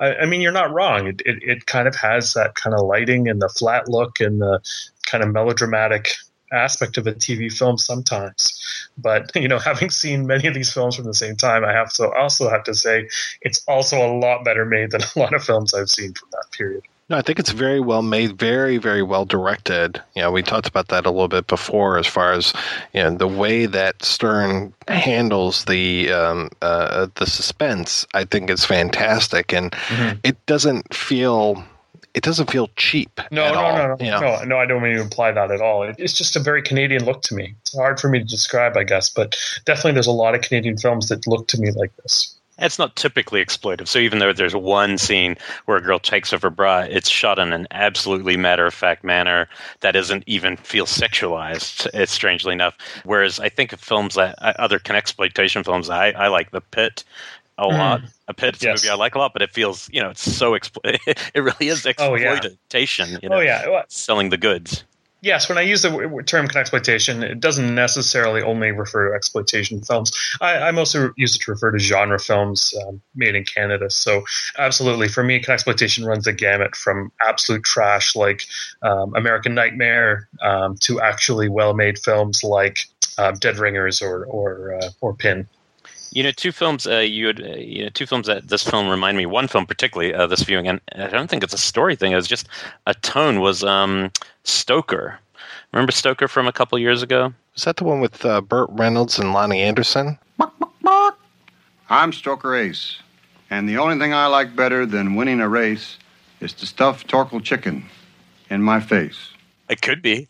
there could be another one out there. But uh, you know, the director of Old Boy, his film that Wentworth Miller, the Prison Break guy, wrote, and it's a very classy, beautifully directed art house thriller, but it's it deals with some of the like uh, psychic trauma in a similar way, and it and it's also very classily put together. Whereas the material is fairly exploitation based, you know. And so it's a it's a really interesting movie. But I, I kept thinking about it. the whole movie that watching it for the show. I kept thinking about Stoker, and then obviously the new film that came out this year, The Boy. Can't remember which studio put that out, but it's about you know grieving doll so it had a lot of similarities to Pin initially. The first half is literally about a doll that's dressed like a little boy and it's there for grief. So parents can, you know, basically who've lost a kid, they can act like it's real and project onto it until they feel comfortable moving away. But obviously the film makes it seem like perhaps it's real. That one was a very on the nose similarity, and I, I would be shocked if that person hadn't seen Pin. That's interesting you say that because that reminds me of ZPG, Zero Population Growth, and just the people are unable to or or it's outlawed to have children. So a lot of people will buy these kind of uh, dolls and have them and treat them like children and give them birthday parties and all of these kind of things like a cabbage patch to the max kind of thing. So um, you know there's a lot of that inside of that film as far as like you know these parents who treat these dolls like children. Yeah, well, I think the one film this reminds me most of is one that that was just mentioned, um, The Pit, uh, another Canadian film. In that film, obviously, there's there's uh, uh, the teddy bear, which is essentially yeah. plays that same role that Pin plays. He gives advice to to, to the kid, and and uh, however, in this case, it's much more uh, um, there's a m- much more obvious supernatural element going on. I mean, the teddy moves his head around when, oh, when, that's so nobody's creepy. yeah when so when creepy. nobody's in the room, and uh, you know there's there's definitely kind of a malevolent spirit in that teddy bear that's making making the kid do do all the bad stuff. It's but it's finally almost coming out here in America. It's just like within days, it's finally getting a proper release, which I think is really cool. I think a lot of people are going to enjoy that film.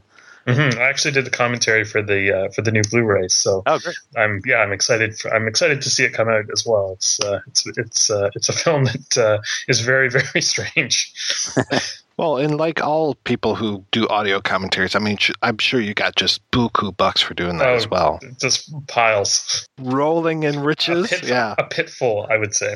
a pittance. You know, one thing I forgot about the adaptation that I should have brought up, and I, I don't know why I didn't do this before, was that I don't believe that it's the nurse that ends up having sex with Pin, but it is actually Ursula who ends up having sex with Pin during that part where Stanley is a threat to Leon and to Pin. They make a plan to kind of get Ursula back into the fold. So they do this whole thing where they try to, you know, have her go downstairs and get scared by Pin and come running back into Leon's arms. And uh, at one point, they have an agreement to leave Pin downstairs. He only belongs on the first floor, never to come up onto the second floor. And when Leon is really feeling threatened by Stan, he starts to move Pin up into his room, and it really causes a whole lot of distress to Ursula. And there's one moment where he um, gets into bed with Ursula with Pin and basically forces Pin onto her, and she ends up having sex with Pin. So that's where I think the the incest is probably at its most uh, noticeable. But it's yeah, it's such a, a strange scene. But they have a couple other like I don't want to say bedroom games. There's a this whole thing about how they their rooms are connected, and they have this door, and it's kind of his signal from her as far as how open her door is to as to you know how she's feeling about him. And he's really shocked the one time he comes in and the door is closed and he listens to uh, ursula and stan having sex on the other side. But when they were younger there was this kind of homely girl that comes in and is hitting on Ursula and they end up kind of having sex, but Leon sneaks in and he ends up doing some stuff to her. He pretty much grabs her pussy. And she's into it for a while until she realizes that it's Leon doing it. And that's also that moment where you get Ursula and Leon thinking that they're better than everybody else because it's like, look at this uh, homely girl that we humiliated, and they get a real laugh out of it. And I think it's as they grow up that Leon still maintains that kind of feeling about things that he is better than people. But I think Ursula moving out into the world and getting the job at the library, it uh, helps expose her to, you know, that, that there are other people out there. Penning isn't it for everyone. Or the pegging in this Yeah. case, I suppose. These bedroom games. I like how innocently you put that. The only thing we didn't talk about that's kind of funny is the uh, his mother, who, who also dies. Um, we don't get a, a, a big picture of the mother um, throughout the film, but uh, you know those sequences where she's constantly cleaning the house. I think there's a scene where she snaps or slaps Leon. Um, but the jokes that they make about her after she dies, Yeah, they're not the most sympathetic to having a dead mother. No, well, and, and uh, just before she dies too, he makes the joke. Leon makes the joke about uh, they're, they're trying to picture their parents having sex, and I think it's Leon who says, uh, "You know, I, I wonder if she makes father dip his penis in spick and span." It might also be a way to differentiate it from Psycho. You know, it's doing a Psycho riff, but it's not using the mother as the focus of the dominating personality. You know, it's going away from that, which is kind of cool. I, I also just say on a technical level, I think one of the other standout elements of the movie is the score. I, I, I think it's really atmospheric. It was a great score. And then there's some cool rock tunes as well, which I've been trying to track down. Yeah, Mondo will probably release that soundtrack soon. Running on Love and On the Run. So there's a lot of running that that uh, Larry Weir has in his uh, his songs on this one. So not nearly as good as the soundtrack to Killer Party that was discussed a few weeks ago, but you know, still pretty good. Another uh, brilliant, to me anyway, exploitation film. I still haven't seen that one. Oh man, you have It'll to. be on my Halloween list now. There you go. Yeah, your 31 days list. Yep, it's going to make it. I want to thank this week's co-hosts Elric and Paul. Thank you so much for coming on the show, guys. So, Paul, what is keeping you busy these days? Um, well, aside from Exploitation, um, uh, Fab Press just released the reprint of the uh, uh, book. I, I, own the Spectacular Optical Publishing Company with uh, Kier-La Janisse, and we released our book Satanic Panic last year. It's been reprinted by Fab, and it's just available now. Um, as I mentioned, I'm also on the the new Pit Blu-ray that's coming out shortly, uh, as well as I will be on the Neptune Factor Blu-ray doing a commentary there. That's coming out in a few weeks as well. You're also involved with the Black Museum. Uh, yeah, that's right. We have we have a uh, uh, kind of a horror event lecture series, and uh, up in Toronto here, uh, we are working on something for November. We're going to be doing another debate, horror film debate. So then we're looking forward to that. Can you say what it is, or Uh, we're still working on the topic. I think it's gonna. I think it's going to be best final girl, but we're not. We're still. Uh, we're still discussing. I know people can get pretty heated when it comes to certain topics. that's yeah. Well, that's the idea. It's uh, uh, they're a lot of fun. They're a lot of fun to do. What was last year's debate? Do you remember? Uh, last year's was best sequel. Oh, okay. Who ended up on top? The winner was uh, Exorcist Three won. Well, it's kind of like people pick their topics, and then whoever um, whoever argues the best, and it's not always the best. It's not always the best film that wins. For example, we had best Stephen King adaptation, and Maximum Overdrive won that. Yeah. so, so it's kind of the, you know, the more the more passionate uh, people argue for it, sometimes uh, carries the day. So I would have jumped on Fright Night Part 2. Genuine fan. yeah. I think I would have been there for either Texas Chainsaw Massacre 2 or. Oh gosh, there was another one that leaped immediately into mind when you said that. Five minutes after I, I'm done hitting stop on this recording. So, how about you, Elric? What's uh, the haps with you these days? Keeping busy with uh, doing our, our show. That's uh, you know it's it's doing it's doing okay. Uh, Shockwaves now rebranded uh, was Killer POV. Um, always trying to push people to the back episodes because there were a lot of good interviews in there. We have some fun ones coming up this month. We're doing an, an episode all on haunted houses with uh, Leigh Whannell uh, from the um, Insidious, you know, the Insidious writer and the Saw writer and actor, and that should be a lot of fun. In the mm, film pursuit type stuff, uh, there's a film that is actually a future guest of yours. I think probably uh, a year from now or something. Uh, Oren Shai directed a film called The Frontier. uh, and it's a noir playing at NoirCon, and uh, I was a you know I helped produce that film, and I did the commentary with the him and the writer. I, I, moderated that, and I shot some behind the scenes Super 8 footage on that release, and it's coming out early November on VOD, and then early December on Blu-ray. And it's a film that only played really at um, South by Southwest, so it's it's exciting that people are finally going to see this this film. It's a really neat piece. My plan is to talk with Oren and uh, Jared Case uh, at NoirCon after they do their Q and A uh, panel type discussion there, and then Oren is coming on the show. If all goes right, he'll be on in December when we do the Lemon Popsicle series. Yep, he's really into them. He's kind of the uh, expert in the field as far as lemon popsicle goes. Definitely something that people should be uh, keeping an ear out. Yeah, and thanks for having me on these uh, for this couple of these Halloween ones. It's been a lot of fun. Oh yeah, it's been great. So where's the best place to keep up with you guys? Uh, Twitter for me, and there, I have also have a exploitation uh, Twitter account there. If people are interested in my website. I'm the same way. I, I, use Twitter. I don't really use Facebook for this kind of stuff so much anymore. Just mostly on Twitter and uh, Shockwaves, the actual site. Well, I'll be sure to throw those up over at projection-booth.com where people can follow you guys, maybe even follow the projection booth one of these days. We're almost at 10,000 Twitter followers, which I find incredible. You can find links over to our Twitter, over to Paul and Elric's Twitter over at the website projection-booth.com. You can also find a link over to Patreon where you can make a donation to the show. Every donation helps the projection booth take over the world.